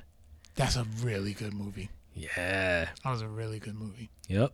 Uh, this one's directed by Ridley Scott, starring Matt Damon, Jessica Chastain, uh, Kristen Wiig, Donald Glover. Um, yeah, based based on the popular novel by Andy Weir.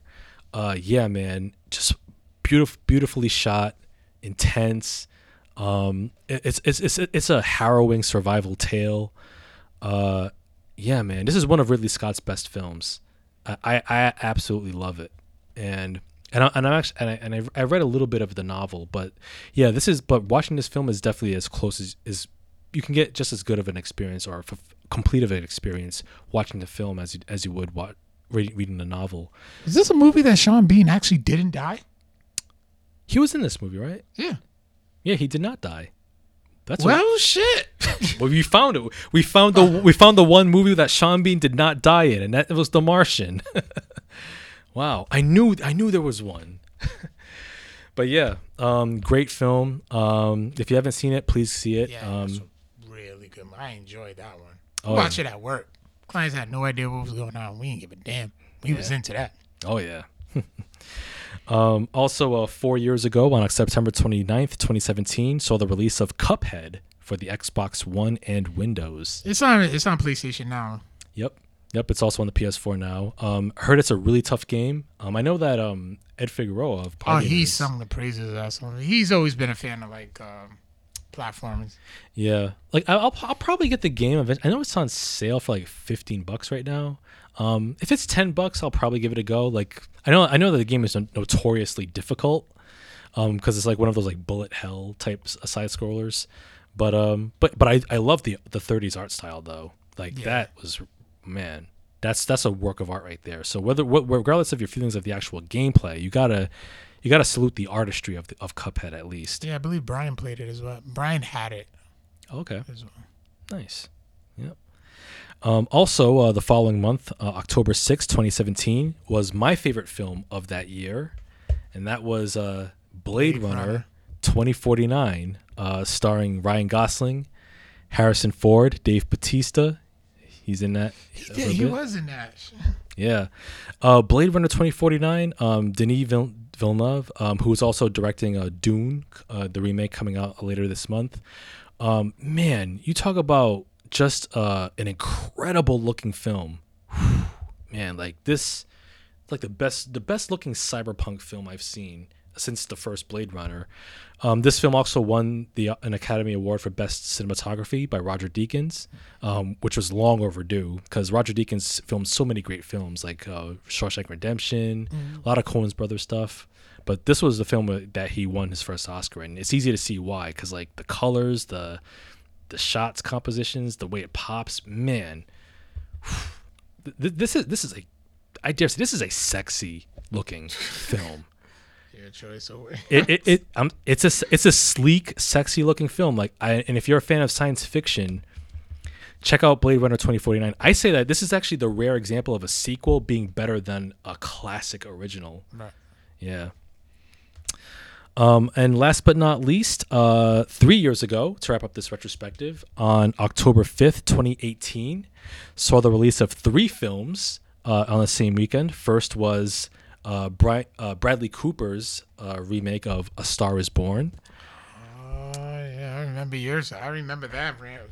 Oh, oh, the review, like, yeah, stars Bradley Cooper, Lady Gaga. Yo, I cried in this movie, man. Like, I, I did. Like, I, I, I cried. Like the, the scene where where Bradley Cooper's character, um, he's introducing. Like he, he brings Lady Gaga uh, with him, and like you know Lady Gaga, she's like she's a she's like a she's like she wants to get she wants to become a singer, but you know she has and she has talent.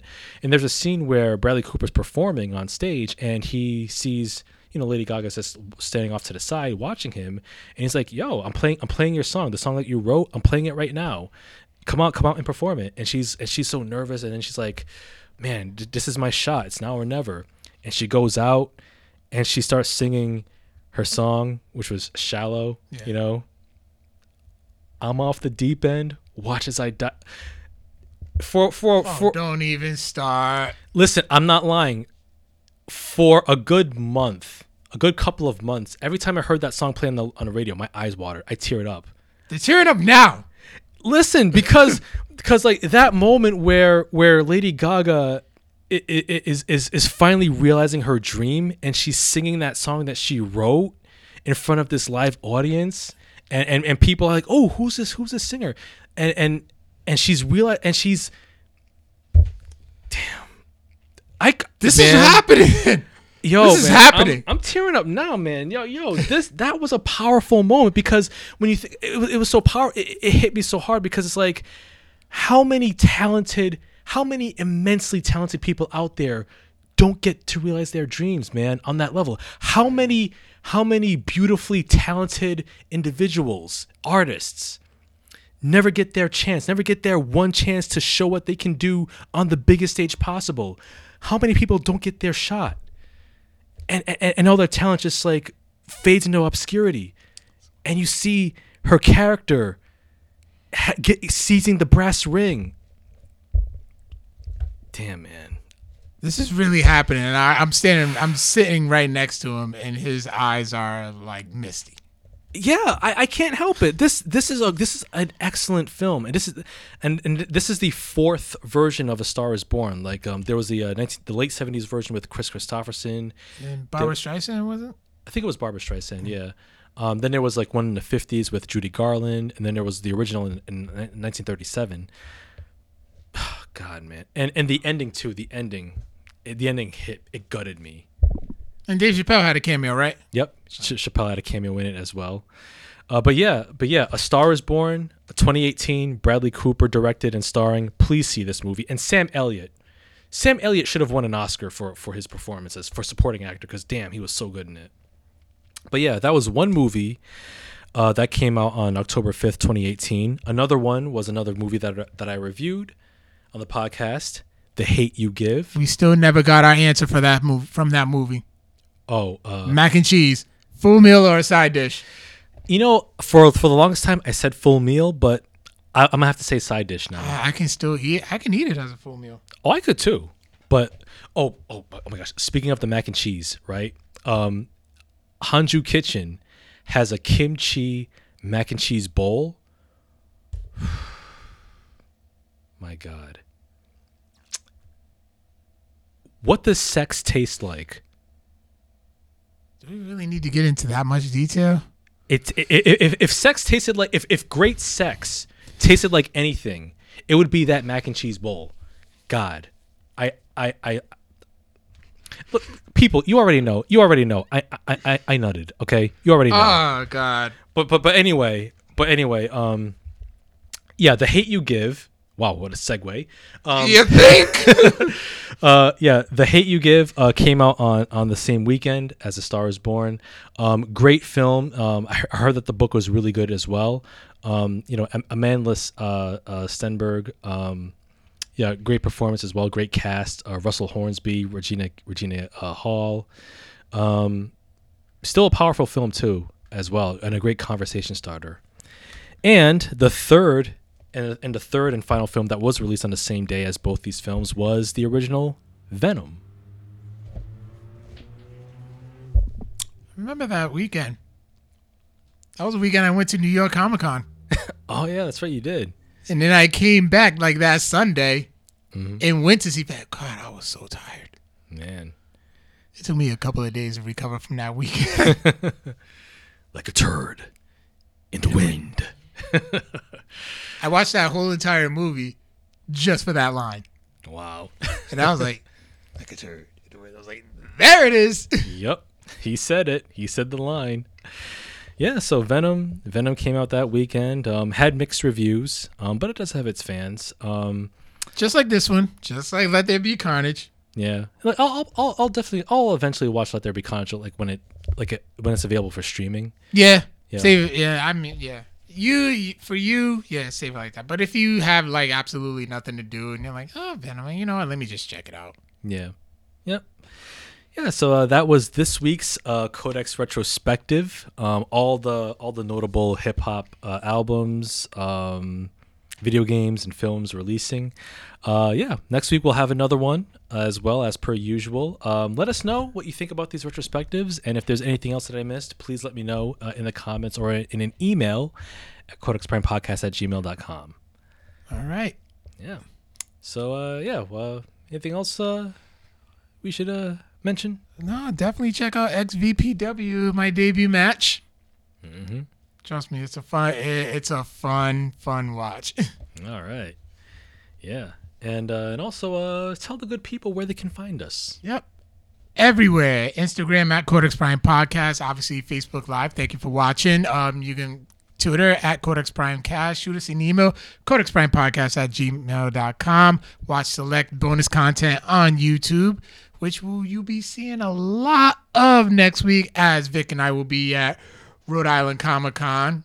Yep. you know, scoring some interviews with some notable guests. Uh, shoot us an email. Who would you like to see us interview?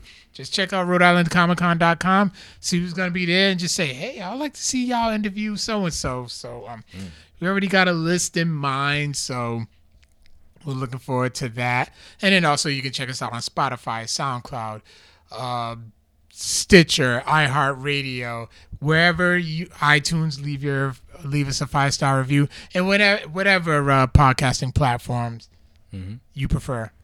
Absolutely. Yeah. Yeah. We're everywhere, man.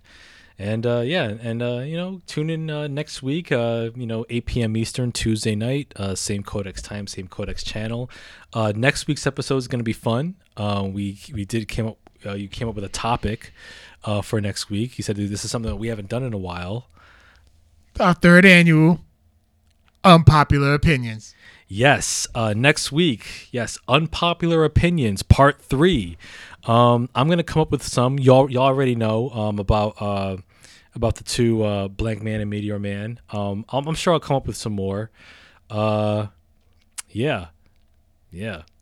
Cause I think part one was when we first got the Victor Vader.